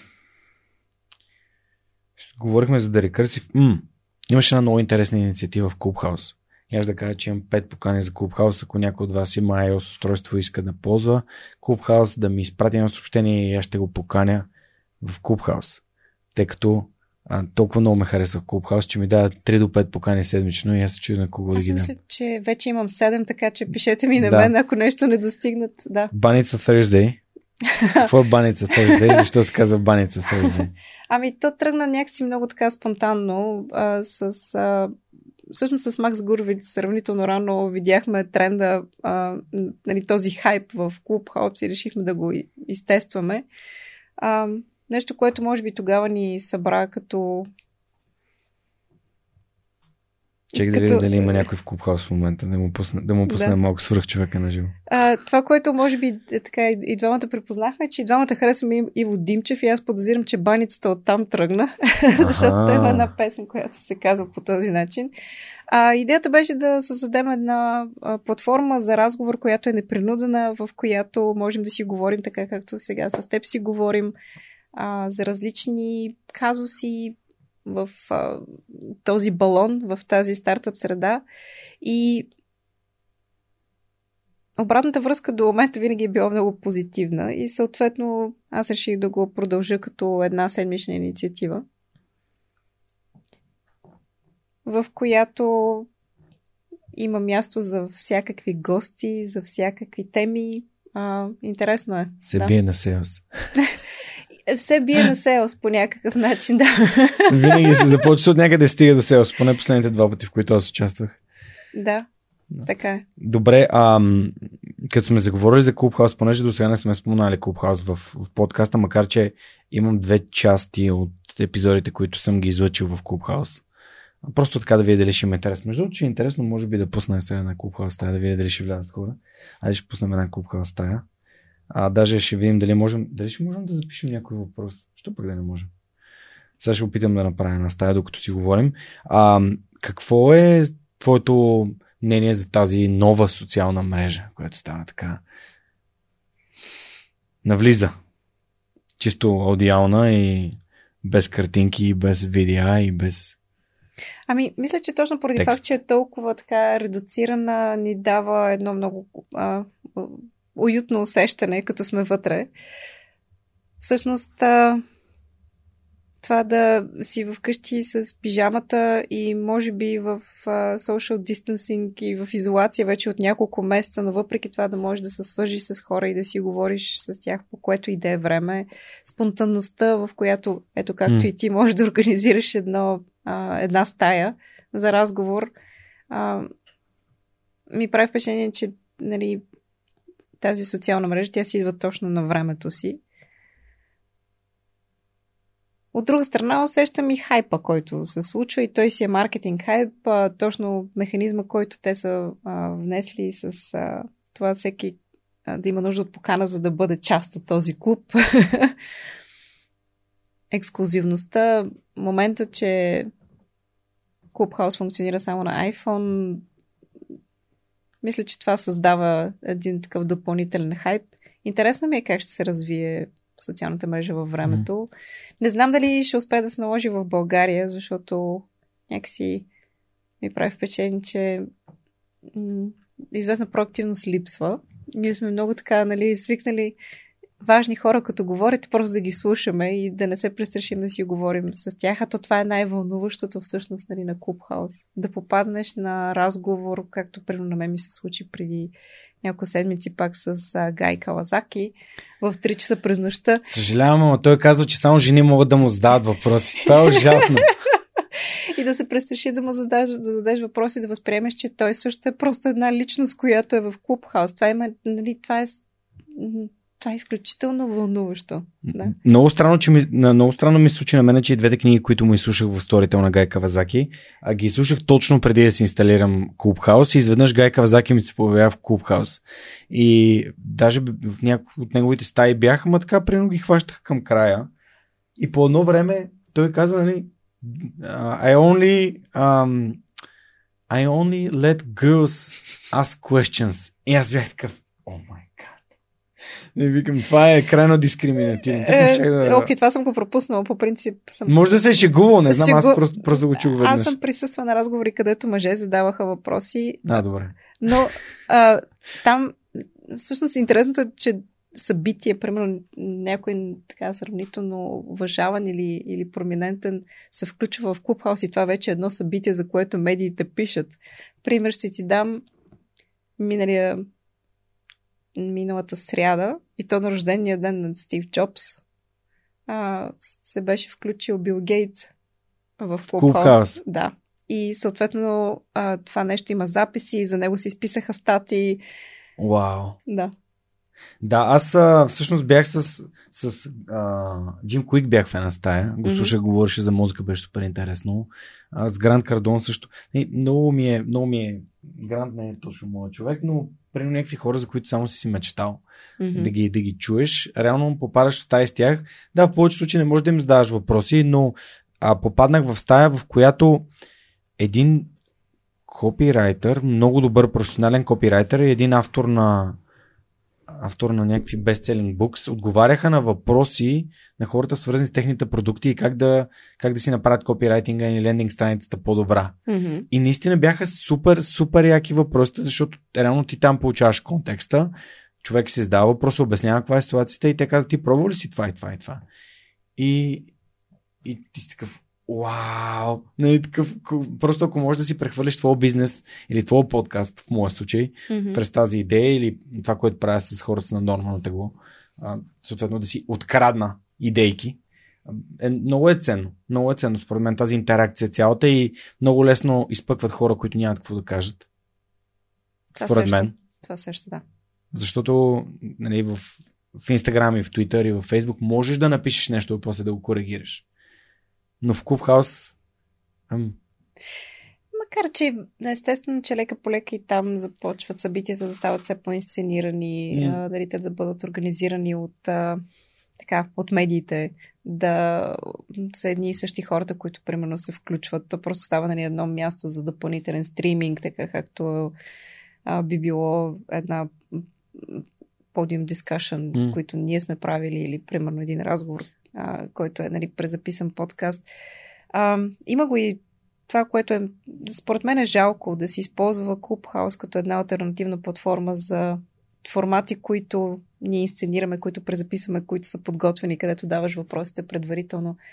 А, мисля, че чара най-много нали, на, на Clubhouse в момента е точно тази спонтанност да, и на естествена непринуденост, която имаш в разговора. Съгласен съм. Да. Супер. Добре, какво, какво планираш за баните Thursdays? Гледам, че 13 човека се събраха в стаята, което доста, доста добре, без да сме обявяли изобщо.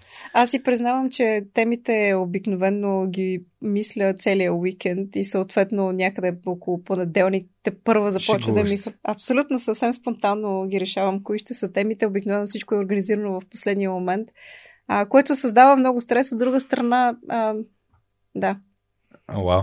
Да. Да, защото при мен а, това, което съм забелязал от стаите в момента е, че повече от една-две теми не могат да се, да се обсъждат вътре, защото става много разводнено. Мгм. А, съответно, до сега не съм присъствал на дискусия, която ще продължи точно един час. Просто няма как да стане. Влизат Мгм. някакви хора, те влизат примерно 5 минути преди края, на тях им е интересно, искат да разберат повече. Обикновено остават някакви хора след самата дискусия да си я продължават Мгм. което е много интересно. А, и започвам да забелязвам все повече и повече ам, такива хора, които искат да създават собствени стаи, искат да говорят по различни теми и е доста по, по-лично от всяка една друга социална мрежа, която съм имал. И точно по този начин бих искала да го запазя. Да е непринудено, да е спонтанно, да няма кой знае колко маркетинг около темата, да не сме подготвени за това какво ще говорим, да не изпращам въпроси, предварително да. въпроси. Бих искала да го запазя това като някакъв стил, да си е точно някаква баница, да е нещо, което се случва регулярно и на което можеш да разчиташ, че дори следващия път ще се обсъждат интересни теми и дори да има зададена глобална тема за въпросната серия нали, на баницата, въпреки М. това да можеш да се включиш с а, нещо, което в момента теб те вълнува или нещо, което искаш да обявиш към а, на останалите, защото е важно събитие в твоя живот или в екосистемата, няма никакво значение. Аз се чудя как да използвам нали, Clubhouse през, през сръх човек, т.е. да казвам, сега нали сме се включили докато си водим интервюто, Mm-hmm. но как да направя така, че примерно дали да си каня гости, които вече са били, с които да си говорим. А, още не съм измислил форматът, който би бил най- най- най-подходящ за мен. За...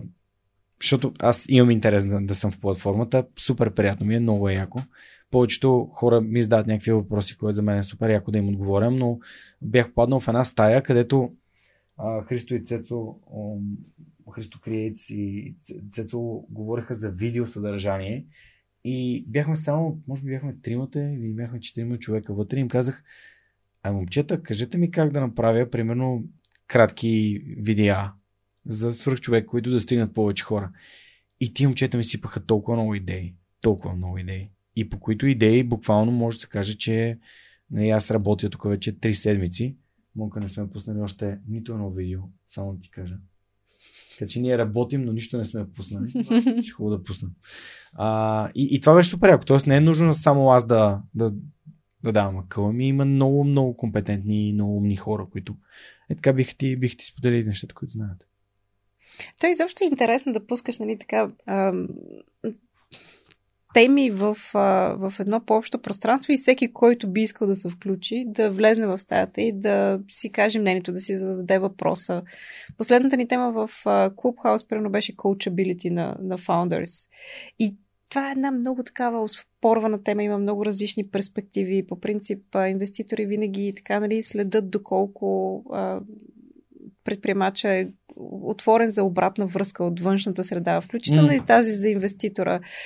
А, по-опитни предприемачи или пък може би по-неопитни предприемачи, трудно ми е в момента да дам оценка, а, имат проблем с това да чуват съвети на инвеститори.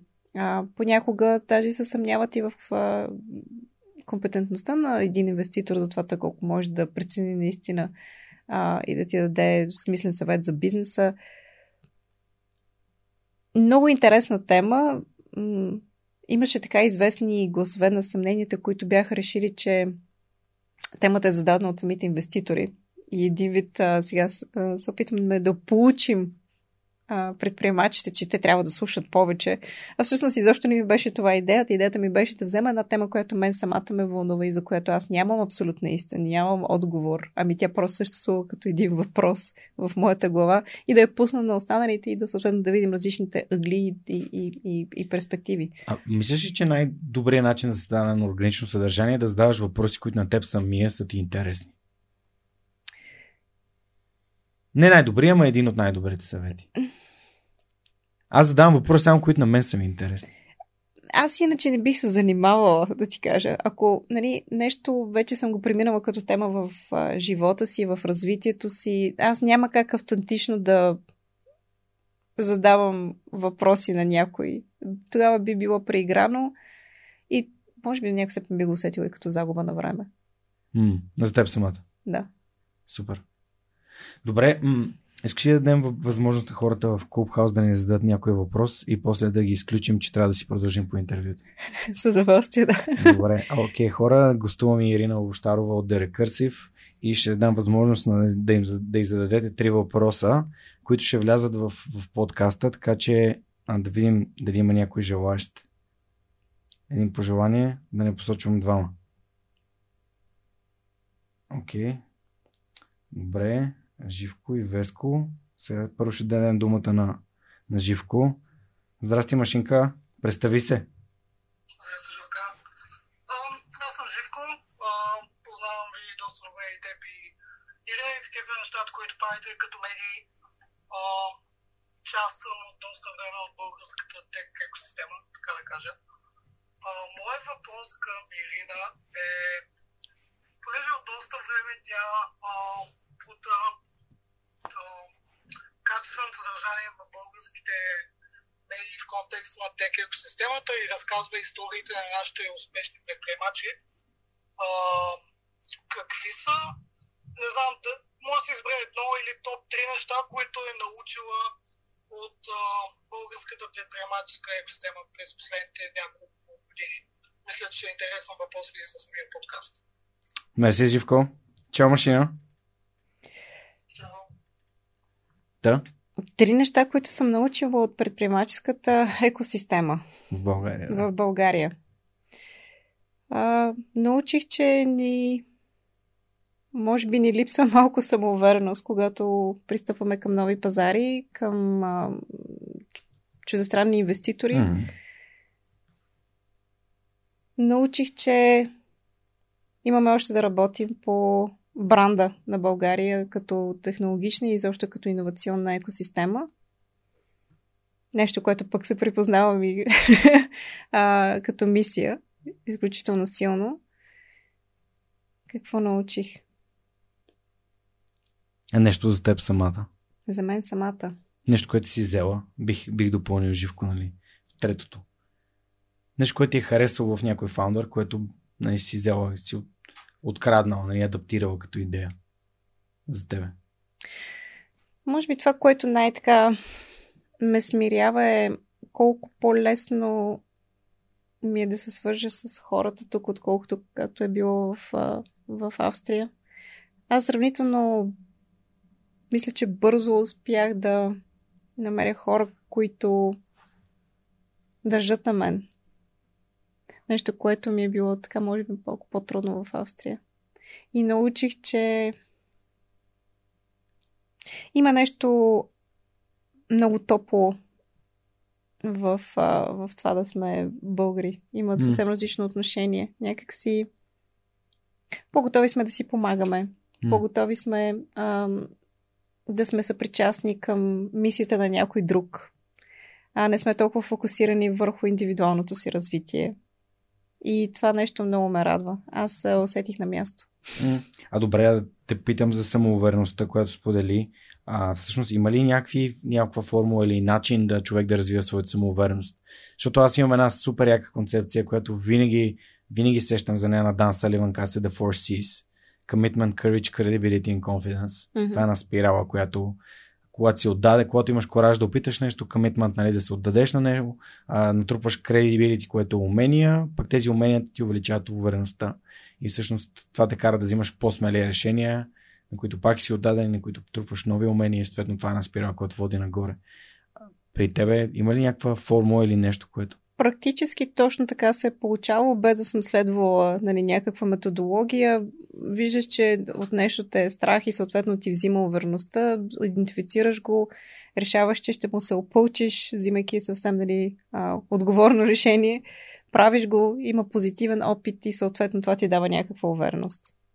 Супер. Да. Добре. Ам, сега ще дам думата на Веско, който всъщност изяви това желание да зададе въпрос. Веско, ще помоля да се представиш с две-три думи и да зададеш въпрос на Ерина.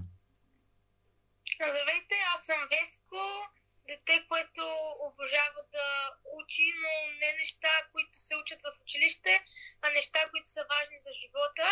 И моя въпрос е, ако можеш да се върнеш във времето, когато си била на 14-15, какво би казала на предишното си аз. Много як въпрос, Веско, благодаря ти.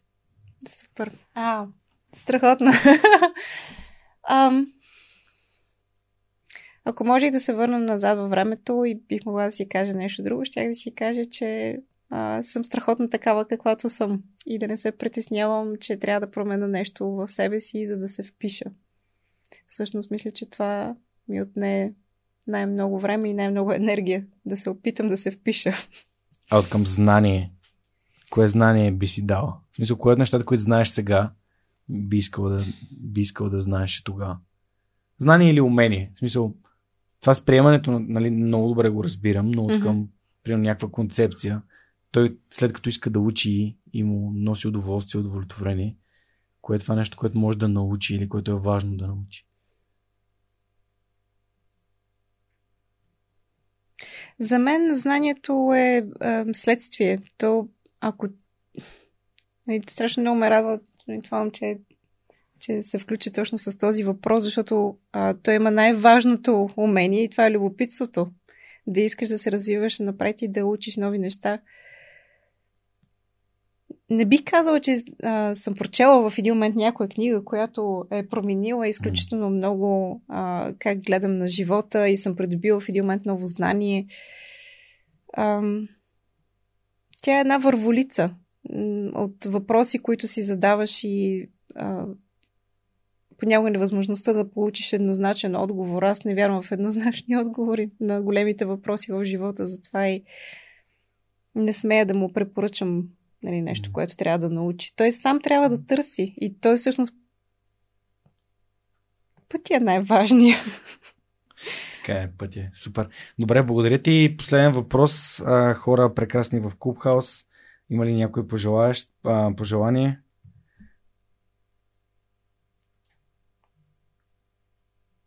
Ако няма, продължаваме с Ирина.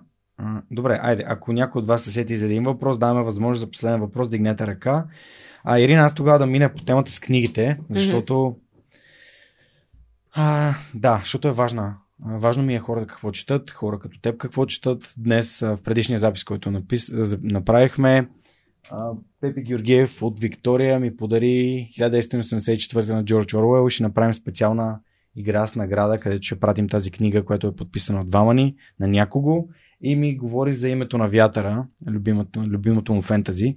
А, ти какво четеш, какво ти е направило силно впечатление и би препоръчал на хората да прочитат?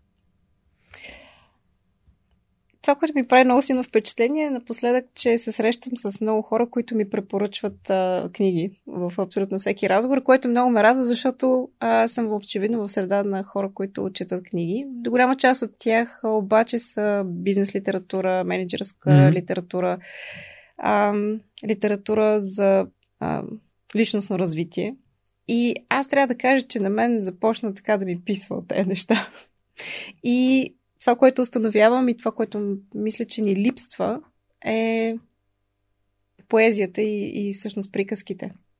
И макар и да съм изчела и аз една част от тези всички популярни заглавия, които а, ние си споделяме, които предъвкваме, които коментираме, които ни карат, а, които са и освен това база, на която се, свършвам, да се свързваме, защото когато ти кажа ownership, ти се сещаш за определена книга, когато ти кажа за uh. Ти също ще се сечи за определени книги. Това е Radical Candor. Um, но аз съвсем целенасочено сега в последно време чета ам, а, романи и чета повече поезия. И във ред на мисли ми се иска всъщност, ако трябва да препоръчам на някого нещо, е да чете повече поезия и да чете повече приказки защото мисля, че някакси започнахме да губим магичното в нашия живот. Нещо конкретно да препоръчаш? Нещо, което на мен ми е много близко, а, защото съм израснала а, нали, с тези приказки. В а, Пловдив имаше един детски отдел на библиотеката Иван Вазов и баща ми редовно а, е отивал там и взимаше тогава под найем плочи на известни приказки, главно от а, Хиляда и една нощ. И той ги записваше специално заради мен, ги копираше на, касет. на касетки и аз ги слушах. И може би това е една така от книгите, които бих препоръчала. Иначе като поезия има страхотни български автори, но може би така момента, който съм изпитала блаженство, Мгм. а, са били сонетите на Шекспир в превод на Валери Петров. Окей. Да. Добре, а да разбирам ли, че хиляда едно нощ ще препоръчваш? Да, бих я препоръчала. В нея има много мъдрост. Аз бях започнал да чета тази книга, но а, тя е в два тома има много готино издание на труд, но много, много такова дебел. А, и не, не съм я дочел до края. Явно ще трябва да се върна към нея. Добре, супер. А от бизнес книгите поне едничка? Една едничка.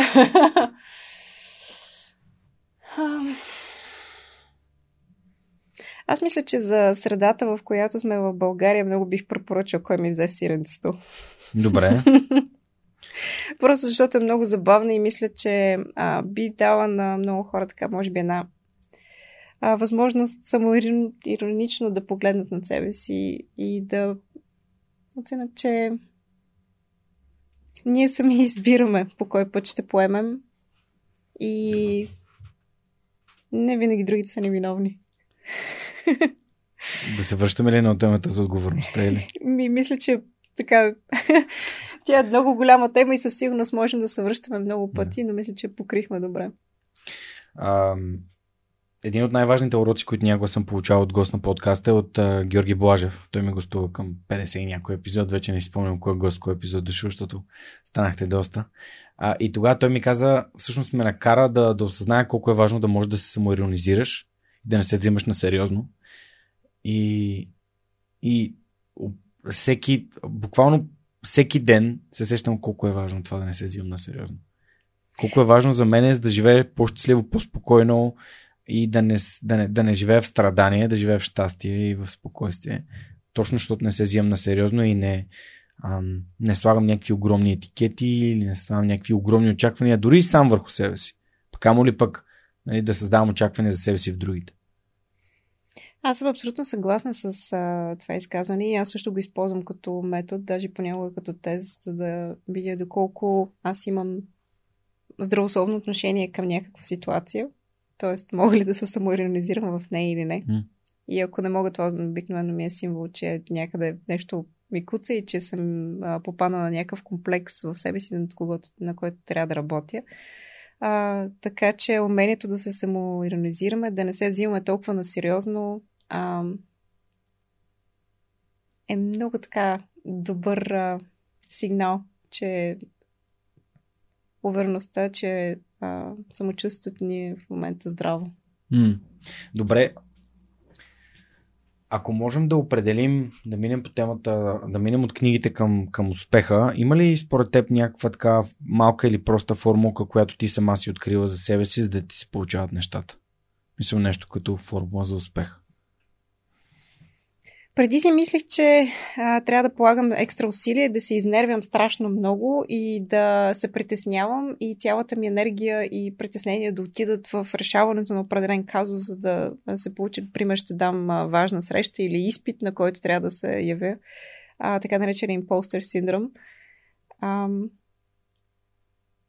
В един момент някой ми зададе въпроса, да, да, ма ти всъщност имаш ли дейта, имаш ли данни да обосновеш, че до момента ти си била успешна, точно защото толкова много енергия и усилия си фокусирал върху решаването на този казус.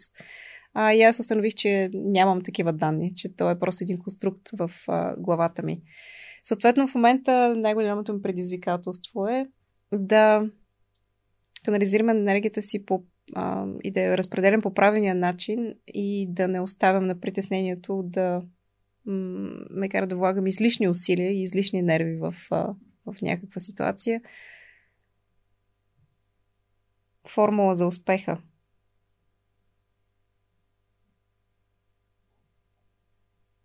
Какво е успех? Айде да започнем от това. Ами какво е успех за тебе тогава да започнем от там? Нещо от от което най-много се гордея е когато виждам развитието си с а, а, годините. Попадайки в сходни ситуации, как а, предишния път а, не съм знаела как да ги реша и как ставам все по м- умела и все по-уверена в, в сходната ситуация, когато се повтаря mm. наново. Всъщност да виждам развитието си. За мен това е успеха. Движение напред и нагоре. Да не се спираш на едно място. Мисля, че това, което мен би ми дало усещането за най-много за провал, би било ако аз не се движа. Добре, да преформулирам въпроса. А, успехът стремеш ли? Не. Добре. А как би го описала тогава? В смисъл като, като формулка, за да... Защото нали, за мен стремежът е движение. За мен успехът е а, следствие. На? Това да идентифицираш а, собствения си път и да се движиш по него и да имаш кораж да се движиш по него и ако трябва даже сам да си го положиш. И успеха идва като едно нормално следствие. Дали той ще е паричен, дали той ще е под формата на статус или уважение от другите или признание. А, всичко започва с а, not to lose your eyes on the, on the prize. И целта не. Умението да си следваш пътя. Mm. Коража да си следваш пътя. И ако понякога липсва, даже опоритостта да си го положи сам. Това ми звучи като доста добра формула за успех. Ще я видим във времето. Супер. Сега тук имаме една специална задачка. Веста от Kiss the Frog Now ни е дала една специална игра, която е тук зад мен. И в нея има Personal Questions карти. Ето тези сини Personal Questions карти. Ще помоля да си избереш една карта, произволна, абсолютно произволно. Тоест може да ги вземеш, си ги разбъркаш и си избереш една, която не виждаш коя е. Mm-hmm. Да я прочетеш на английски, просто да я преведем и да й отговориш. Ай, да видим какъв микс. Само да не ти се падне жокера, защото май не съм го извадил.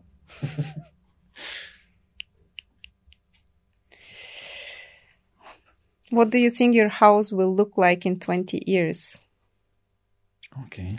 Интересен въпрос. Да. Как а, смятам, че къщата ми ще изглежда след 20 години? Аз имам доста конкретна представа за моята къща след 20 години. Тя е на морето, някъде в Гърция и има двор, в който има пчели, но винаги съм искала да гледам пчели. И градинка с мащърка и риган и мента. Добре. А ако, можем, ако мога да интерпретирам въпроса за това как къща ти би изглеждал след 20 години, как би изглеждал да рекърсив след 20 години?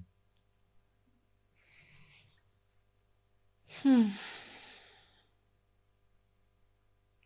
Рекърсив след 20 години със сигурност е една масова медия, т.е. Нали, няма да е просто ниша. А, значението на, това, а, на, на темите, които ние обсъждаме а, в Рекърсив и описваме и, и историите, които разказваме, те ще бъдат а, много по-част от нашето ежедневие. Mm. А, не съм убедена, че а, ще четем статиите. Предполагам, че ще ги възприемаме по различен начин. Дали то ще е а, чрез а, аудиовизуални ефекти, които ние възприемаме през Augmented Reality или дори Virtual Reality, не съм убедена.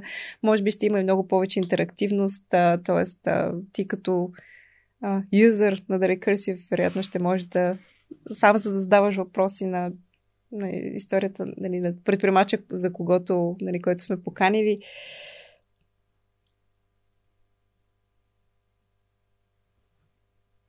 Рекърсив а, ще бъде със сигурност един продукт на рекурсивно след 20 години. Тоест, а, ще претърпи изключително много трансформации. Ще остане вярно на едно. И това е да вдъхновяваме с добри истории. А пък вече а, като платформа и като гледна точка на иновации, мисля, че нещо време никой няма да може да каже какво е бъдещето на медиите. Mm. Особено след 20 години. Да, хоризонтът е доста голям. Аз ако трябва да погледна назад преди 20 години, когато съм бил на 14 като Веско. А, вау. Но в едно съм сигурна, рекърсив, поне това е моето голямо mm. желание, ще остане и след мен. Супер. Добре, в началото на епизода, когато си говорихме, а ти каза, че като, като журналист и ти ще ми задаваш въпроси. Имаш ли нещо конкретно, което искаш да попиташ? О, ма ти изобщо не си ме подготвила. Аз казах, че... А, добре. Значи аз, ако трябва да, ще да те подготвим, нямаше да е свърх човека. Ще да съм те поканил в а... сутрешния бул. Ако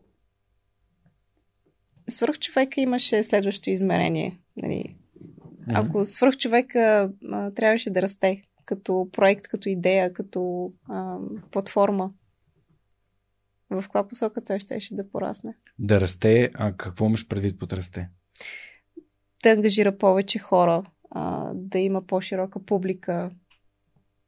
Свободен си в дефиницията. А, има две посоки, на кои, към които искам той да расте, всъщност, и това са следващите стъпки. Едното са ученици, защото смятам, че до тях трябва да стигнат положителните примери преди отрицателните. А тъй като тези хора и техния стремеж към успех и към развитие и към едно по-хубаво бъдеще, а, то е горивото на промяната. Всяка промяна е започнала с, а, с някакви хора, които са живяли извън котийката. Mm-hmm. Тоест, колкото и да се опитваме, примерно, да убеждаваме хората от поколението на родителите ни или техните родители в това, че те трябва да се борят за промяна, за тях това вече няма толкова голямо значение. Нямат жизнените сили и розовите очила, с които съвсем смело да тръгнат против статуквото. А, второто, второто място в посока, която бих искал подкаста да се развива е към българи извън България. Защото това е второто а, така, а, втория резервуар с супер много енергия и пауър на хора, които са изградили живота си, изградили са бизнесите си, изградили са семействата си и те се чувстват готови да се впуснат в някаква мисия.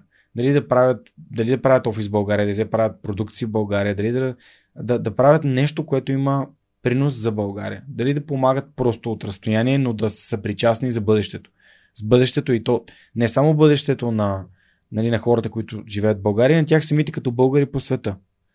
А, но пък никой не знае след 10 или 20 години дали наистина ще има държави или всички просто сме част от една държава и всички живеем заедно. Което пак ам, смятам, че всеки би искал неговото родно място да изглежда все по-добре и да се развива. И да си казва, помниш ли преди 30 години, като тръгнахме от България, колко беше зле и всъщност как сега а, наистина Прино, може да звучи налудничево на Светлонаков идеята и мечтата България да бъде Силициевата долина на Европа. Ама защо не? Дори Силициевата долина на Юго-Источна Европа да е пак супер яко. А, защо пък не? И с компании като, а, пак казвам, нали, Прогрес Телерик и като виждаш какви други световни Uber Engineering имат офис тук и VMware и, а, и IBM и HP, кой ли не, защо не? Е, все пак тук нали, в разговора преди малко беше Жоро Кадрев от Имага. А, те са mm-hmm. топ 3 в света Аз на, също за софтуер. Аз също вярвам, съгласна съм с а, дали, визията. Дали ще е Силициева долина, няма да. никакво значение, mm. защото мисля, че този модел вече е така е малко предъвкан mm. и популяризиран и е малко като фастфуд, факто за, за предприемачи и, и стартъпи културата, която ще създаваме тук, тя ще има собствена си специфика на Балканите, но аз имам един друг въпрос, mm. който също ми е интересно да ти задам. Всъщност има ли свърх човека без Георги Ненов? Не. Това е, може би това е отговор на въпроса а, ами какво е свърх човек? Аз не се чувствам като свърх човек, когато хората идват и ми казват. Всъщност, естествено, че има свърх човека без Георги Ненов. В смисъл, свръх човекът си е всеки нормален човек, който е, тук преди малко ам, ти спомена за как ставаш добър в продажбите, като си постоянен, като си упорит, като минаваш през нетата и а, продължаваш да правиш нещата и да добавя и се развиваш, искаш да се развиваш. Mm-hmm. Тоест всеки може да бъде ам, свръхчовекът. Нали? Абсолютно всеки човек. И хората, които аз съм избрал да дойдат в платформата, са хора, които споделят с мен общи ценности, енергия, нали, за тях нещата, които са важни за мен, са важни и за тях. И да показваме добрите примери, положителните новини и че в България се случват някакви много яки неща. И, и ето и Макс, който допринася, нали, допринася цялата картинка, идва тук един ам, холандец, роден в Русия, изживява в САЩ, който на чист български обяснява, че е българин по избори и тук супер много му харесва. И изведнъж хората си казват, е, гати, не, трябва ли да дойде някой, от, който обиколил и живял по целия свят, за да каже, че България става и струва? И според мен ам, свърх човека не трябва да, според мен не трябва да бъде само асоциативно да се свързва с мен или с Ниче, а трябва да се свързва с това, че всеки го носи в себе си. И ако всеки го носи в себе си, значи всеки е способен да стане този човек. Ако има самоувереност. А бранда на България вече е когато има много свърхчовеци, нали, бранда на България се сам, сам по себе си ще се развива още повече. Задавам ти го този въпрос, защото някакси така спонтанно ми се роди идеята, ако а, целта е да навлезнеш в а, живота на учениците mm. и те да получат от самото начало правилните си примери, може би би било интересно да речем някой като Веско, който днес се включи, той да проведе интервюто с а, следващия ти свръхчовек, а не ти. Защото той може би наистина ще зададе въпросите на 14 годишните, нали, тези въпроси, които вълнуват 14 или 15 годишни. Просто ми хрумна това като... Да, като... Много интересен вариант на... Защото мисията е много... Нали, мисията е изключително благородна и аз мисля, че тя е важна и е, и е голяма и, и тя най-вероятно и по-голяма от, от Георги Ненов и всъщност всеки може да се включи в нея. А може би точно и Веско. Да, Веско може да си направи подкаст, който да интервюира готини хора за учениците. Ми, може да го направите заедно. Добре. Добра идея. Супер. Добре. Ам... Говорихме си за жабата, говорихме си за книги. Има ли някаква тема, която според теб сме пропуснали? Не? Ти искаш да си говориш нещо с мен за ментори. А, да, за менторството. А, кажи ми как се намира един добър ментор и а, как, как се установява връзка с такъв човек? Първо как се намира, как се установява връзка и какви въпроси се задават на ментора. Защото преди малко пък каза coachable ли са българските стартъп предприемачи. Mm-hmm. Um, хм. Ментора може да е навсякъде. Това е първото ти може да си ментор в моя живот, Симеон може да е ментор в моя живот. В зависимост от това, всъщност аз, нали, в момента, кои са големите въпроси, с които а, боравя, мисля, че изисква известна а, смиреност, изисква желанието наистина да се развиеш и до сега не съм виждала ситуация, в която отиваш при някой, който ти уважаваш и от когото би искал нали, съвет и му кажеш, можеш ли да ми съдействаш в тази и тази насока и той да се отвърне да ти каже, няма да се занимавам с теб. Това ми беше най-големия страх, когато започнах да правя епизоди с свръхчовеци, защото си мислех, че това са хора, които не биха искали да помогнат на други хора да стават по-добри. И реално това няма нищо общо с реалността. Това беше предишния Георги, който разсъждаваше по един точно извън балона начин. Начин извън балона, който и сивото го заливаше от всякъде. Но няма нито един човек, който е бил на гости в подкаста или с когото съм си говорил и който е казал няма да ти кажа как да, как да го направиш и няма да ти дам съвет или няма да ти дам гледна точка или няма да ти дам идея. Значи, това е едното, да зададеш въпроса, да си поискаш подкрепата. И другото, което мисля, че нали, то започва още а, с него започват нещата, да си признаеш, че ти няма как да си а, и няма как да си добър във всички насоки. Спомням си преди известно време ам, бивш пилот на Луфтханза беше говорил за един такъв термин, който ние много рядко проявяваме в ежедневието си и който обаче нали, присъжд за пилотите, защото тях съвсем целенасочено ги тренират в тая насока а, термина, който той сподели тогава, много така ми се е запазил в, в съзнанието и той е confident humility. Какво означава confident humility? От една страна да имаш а, смиреността а, за това, че ти си човек и ти си програмиран да правиш грешки. И това е абсолютно нормално. Да а, приемеш, че това е нашата природа. И т.е. до някаква степен да очакваш, че ти ще правиш грешки. Защо обаче е confident? Защото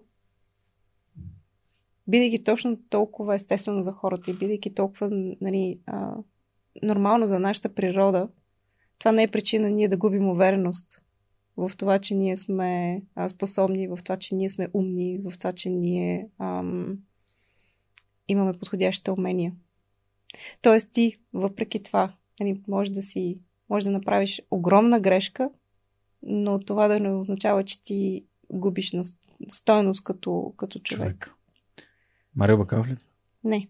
Друг пилот. А, друг пилот беше да. в Швейцария. Някога а, okay. го слушах, ако си на ума ще намери нали, а, името на, на човека.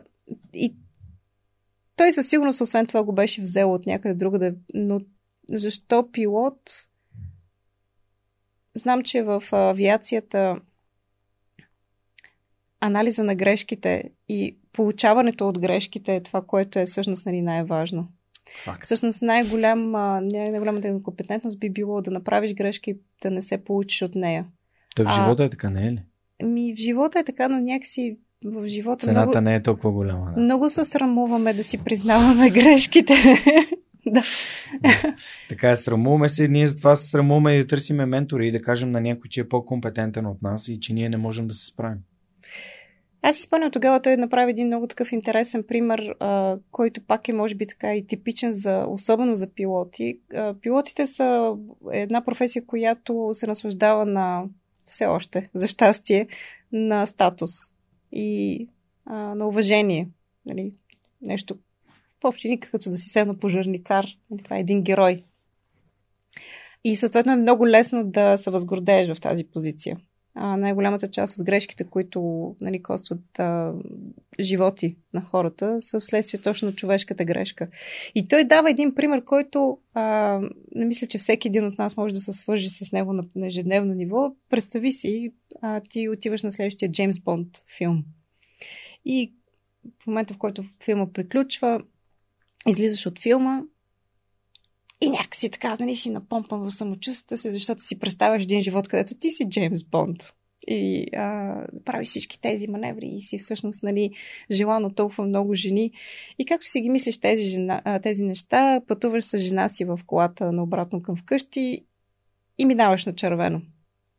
И жена ти, както седи до теб, ти казва какво правиш, лут ли си, ти току-що мина на червено.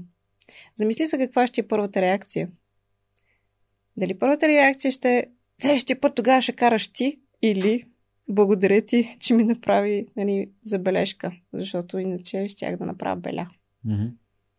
И мисля, че ние рядко оценяваме, когато някой ни дава наистина ам, критика или съвет. В повечето случаи реагираме с наранено его.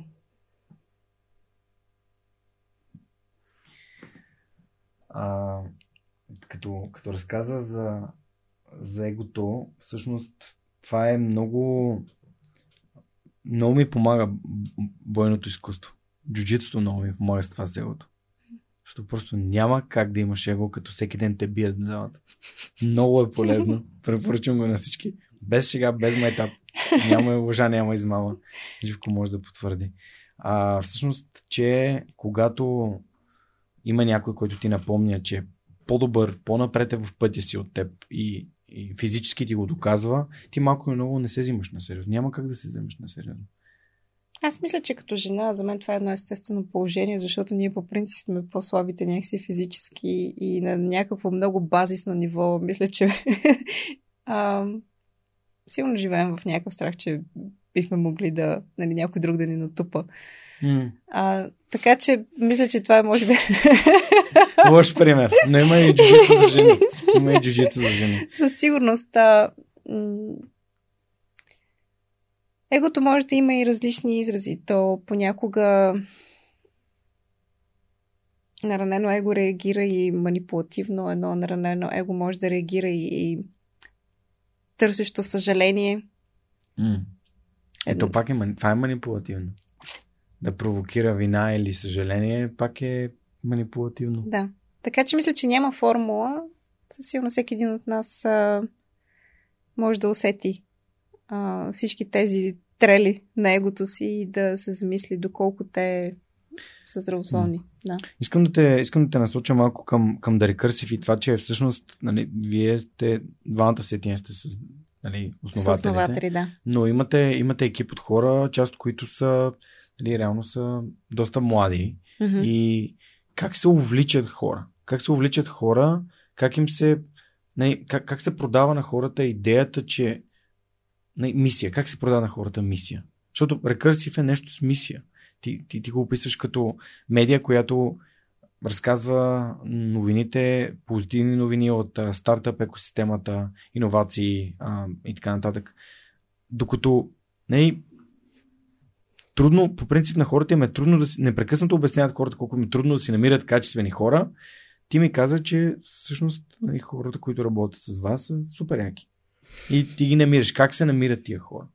Как им се нали, продава това, което всъщност то е трудно да го пипнеш, да го хванеш, да кажеш какво е рекърсив. В случая на Етиен специално, той тогава сам ни намери. М, И до ден днешен съм изключително трогната от доверието, което а, той има спрямо мен като лидер.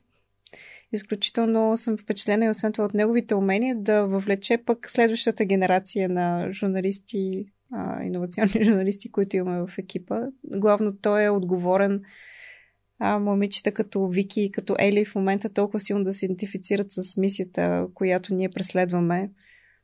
Бях много впечатлена няколко месеца след като те вече бяха приключили стажа си официално в екипа, преди да станат нали, пълноправни членове на екипа, което а, точно в момента де факто се случва. Едната от тях беше споделила, че в понеделник не успяла да си довърши статията, защото имала контролни и защото трябва да се подготвя за университета и имала усещане, че някакси деня е преминал безсмислено. Как се получава това? Когато градиш проект, който има добро влияние на средата и на света около теб и когато го живееш и когато вярваш в него, неминуемо тогава привличаш около себе си, които могат да се идентифицират със същото нещо. м. А, ние не сме правили, кой знае, всъщност никакъв employer брандинг. Пуснахме съвсем нормални обяви по социалните мрежи за това, че търсим стъжанти.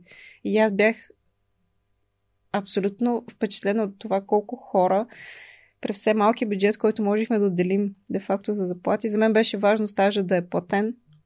А, и тогава още не можехме да си позволим някакви, кой знае какви големи заплати. И колко хора бяха готови да се включат, да бъдат част от този екип, да дишат нали, въздуха в нашата редакция, да се научат на темите, на които ние обръщаме внимание, за толкова малко пари. Те сами са дошли. М. Добре, а каква е формулата да това да, да имаш екип, който изгражда такова доверие помежду си? Защото преди малко си говорихме за продажбите и а, нали, стана дума за ценностите. Мгм. А, всъщност, а пък като стана дума и за Welcome Buddy, Мгм. стана дума пак за, ам, за екипа, Мгм. където този път обаче екипа нали, се е разделил. А всъщност, извиняй, Мгм. а всъщност как се създава такъв екип? Мисъл, екип от... Това, е- каква е твоята формула да, да е такъв стикован, да е ек- екип, който реално разчита един на друг и, и реално се работи като екип, а не като много единици, част от нещо.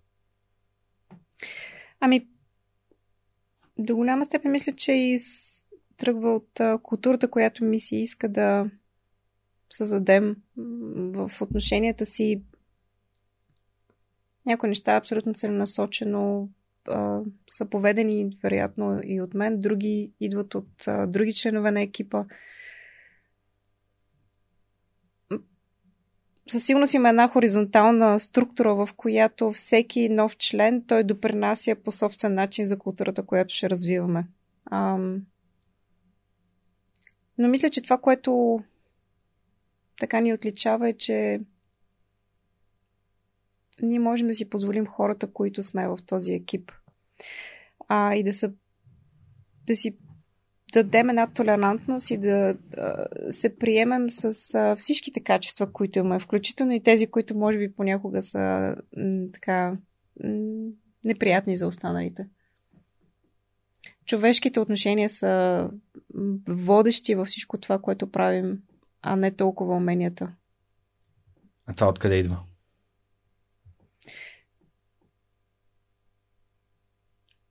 Със сигурност идва и от мен.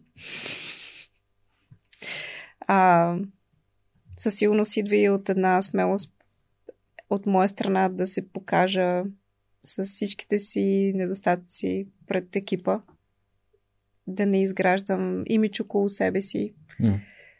Затова аз как нали, съм някакъв а, шеф там. Те са ме виждали в а, всякаква светлина. Спомням си в началото на пандемията, когато а, удари първи локдаун и където и когато всъщност аз не бях сигурна ние да изобщо дали ще можем да продължим като бизнес, дали просто след няколко месеца няма да ни се наложи да затворим. А, тогава всички маркетинг бюджети бяха абсолютно заключени. Да, да. А, и аз си, си спомням как всъщност на балкона, седейки, обмисляйки как ви трябва да се следващите ми стъпки, аз спаднах в паника. А, какво направих? Първото нещо, което направих е, окей, Ирина, какво чувстваш в момента? Страх. Аха, паника. Добре, какво правиш, когато нали, изпадаш в паника? Признаваш ли, че имаш паника? Първото. А, каква е следващата стъпка? Казваш го на екипа. Че ти в момента нямаш план. Че ти в момента губиш нещата от контрол. И от тук нататък имаме избора как ще продължим. М. Мисля, че моменти като тези, в които се показваш а, от истинската си страна, М. моменти, в които проявяваш освен това и емпатия към служителите, що съобразно казвам, към, към колегите ти, в това, нали, те, в каква ситуация пък са те, дали не са притеснени, а, да дадеш а, да създадеш средата, в която те да могат да споделят проблеми, които имат, грешки, които са направили. Изключително важно.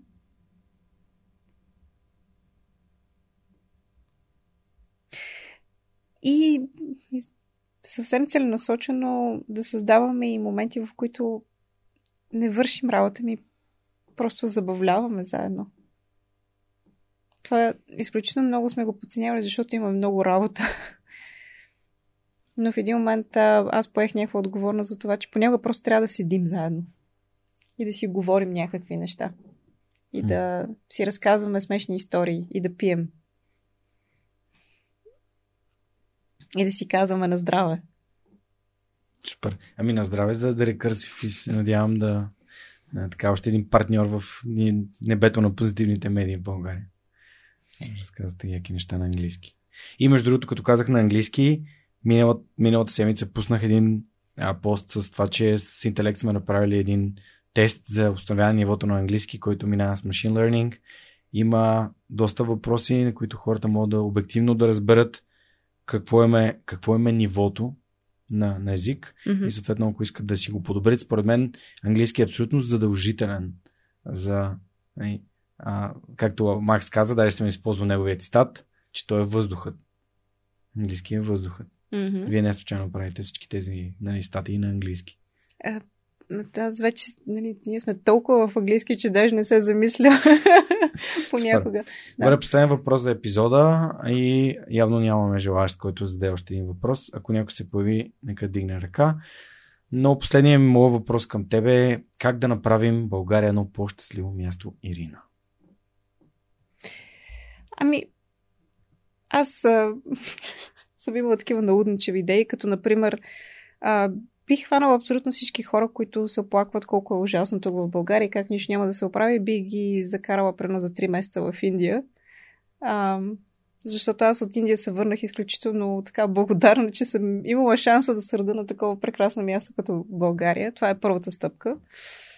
И втората стъпка е а, бих помолила всеки да си хареса един любим проблем и вместо да мисли а, как то този проблем няма решение, да инвестира половината от времето си, енергията си в това да намисли пък как би могло да изглежда решението на този проблем.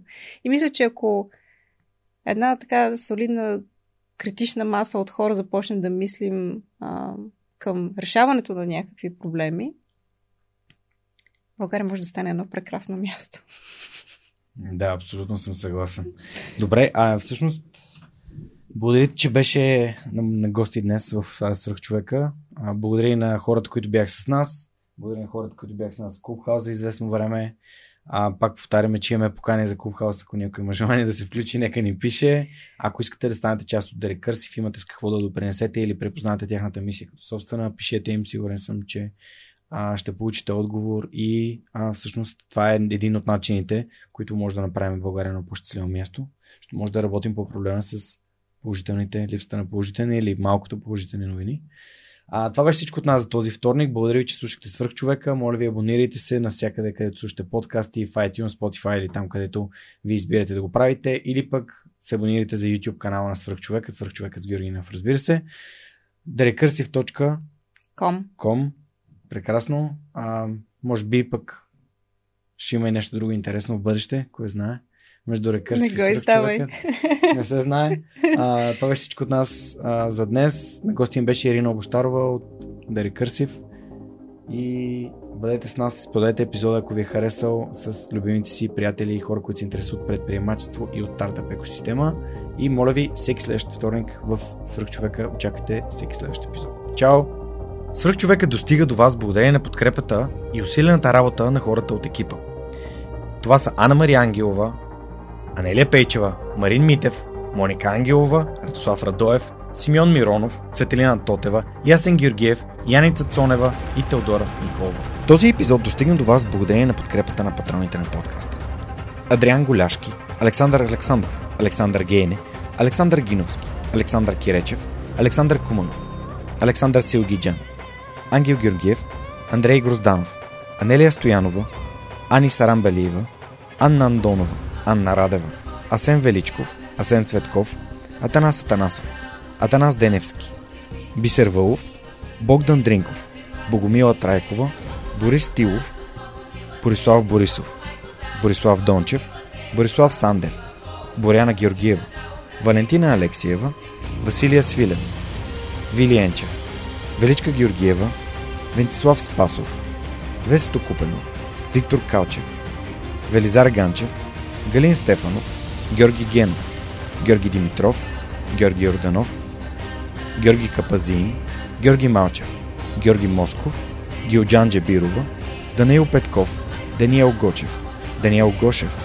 Денислав Здравков, Деница Димитрова, Джанер Кафеджи, Джейн Димитрова, Диана Мечкова, Диана Рангелова, Димитър Дечев, Димитър Димитров, Димитър Колев, Димитър Куртев, Димитър Парушев, Добри Кусов, Евгения Гъркова, Евелина Костадинова, Ели Спасова, Емил Иванов, Емилия Цветкова, Емилиян Николов, Емин Мола Ахмет, Енчо Боев, Живко Джамяров, Живко Тодоров, Захари Захариев, Ивайло Кенов, Ивайло Методиев, Ивайло Христов, Ивайло Янков, Иван Банков, Иван Белчев, Иван Игнатов, Иван Кузманов, Ивелин Стефанов, Игнат Ганев, Илиян Иванов, Илко Шивачев, Ина Тодорова, Йордан Василев, Йордан Димитров, Ирена Иванова, Камелия Танасова, Камен Стойков, Катерина Апостолова, Катрин Стоилова, Кирил Юнаков,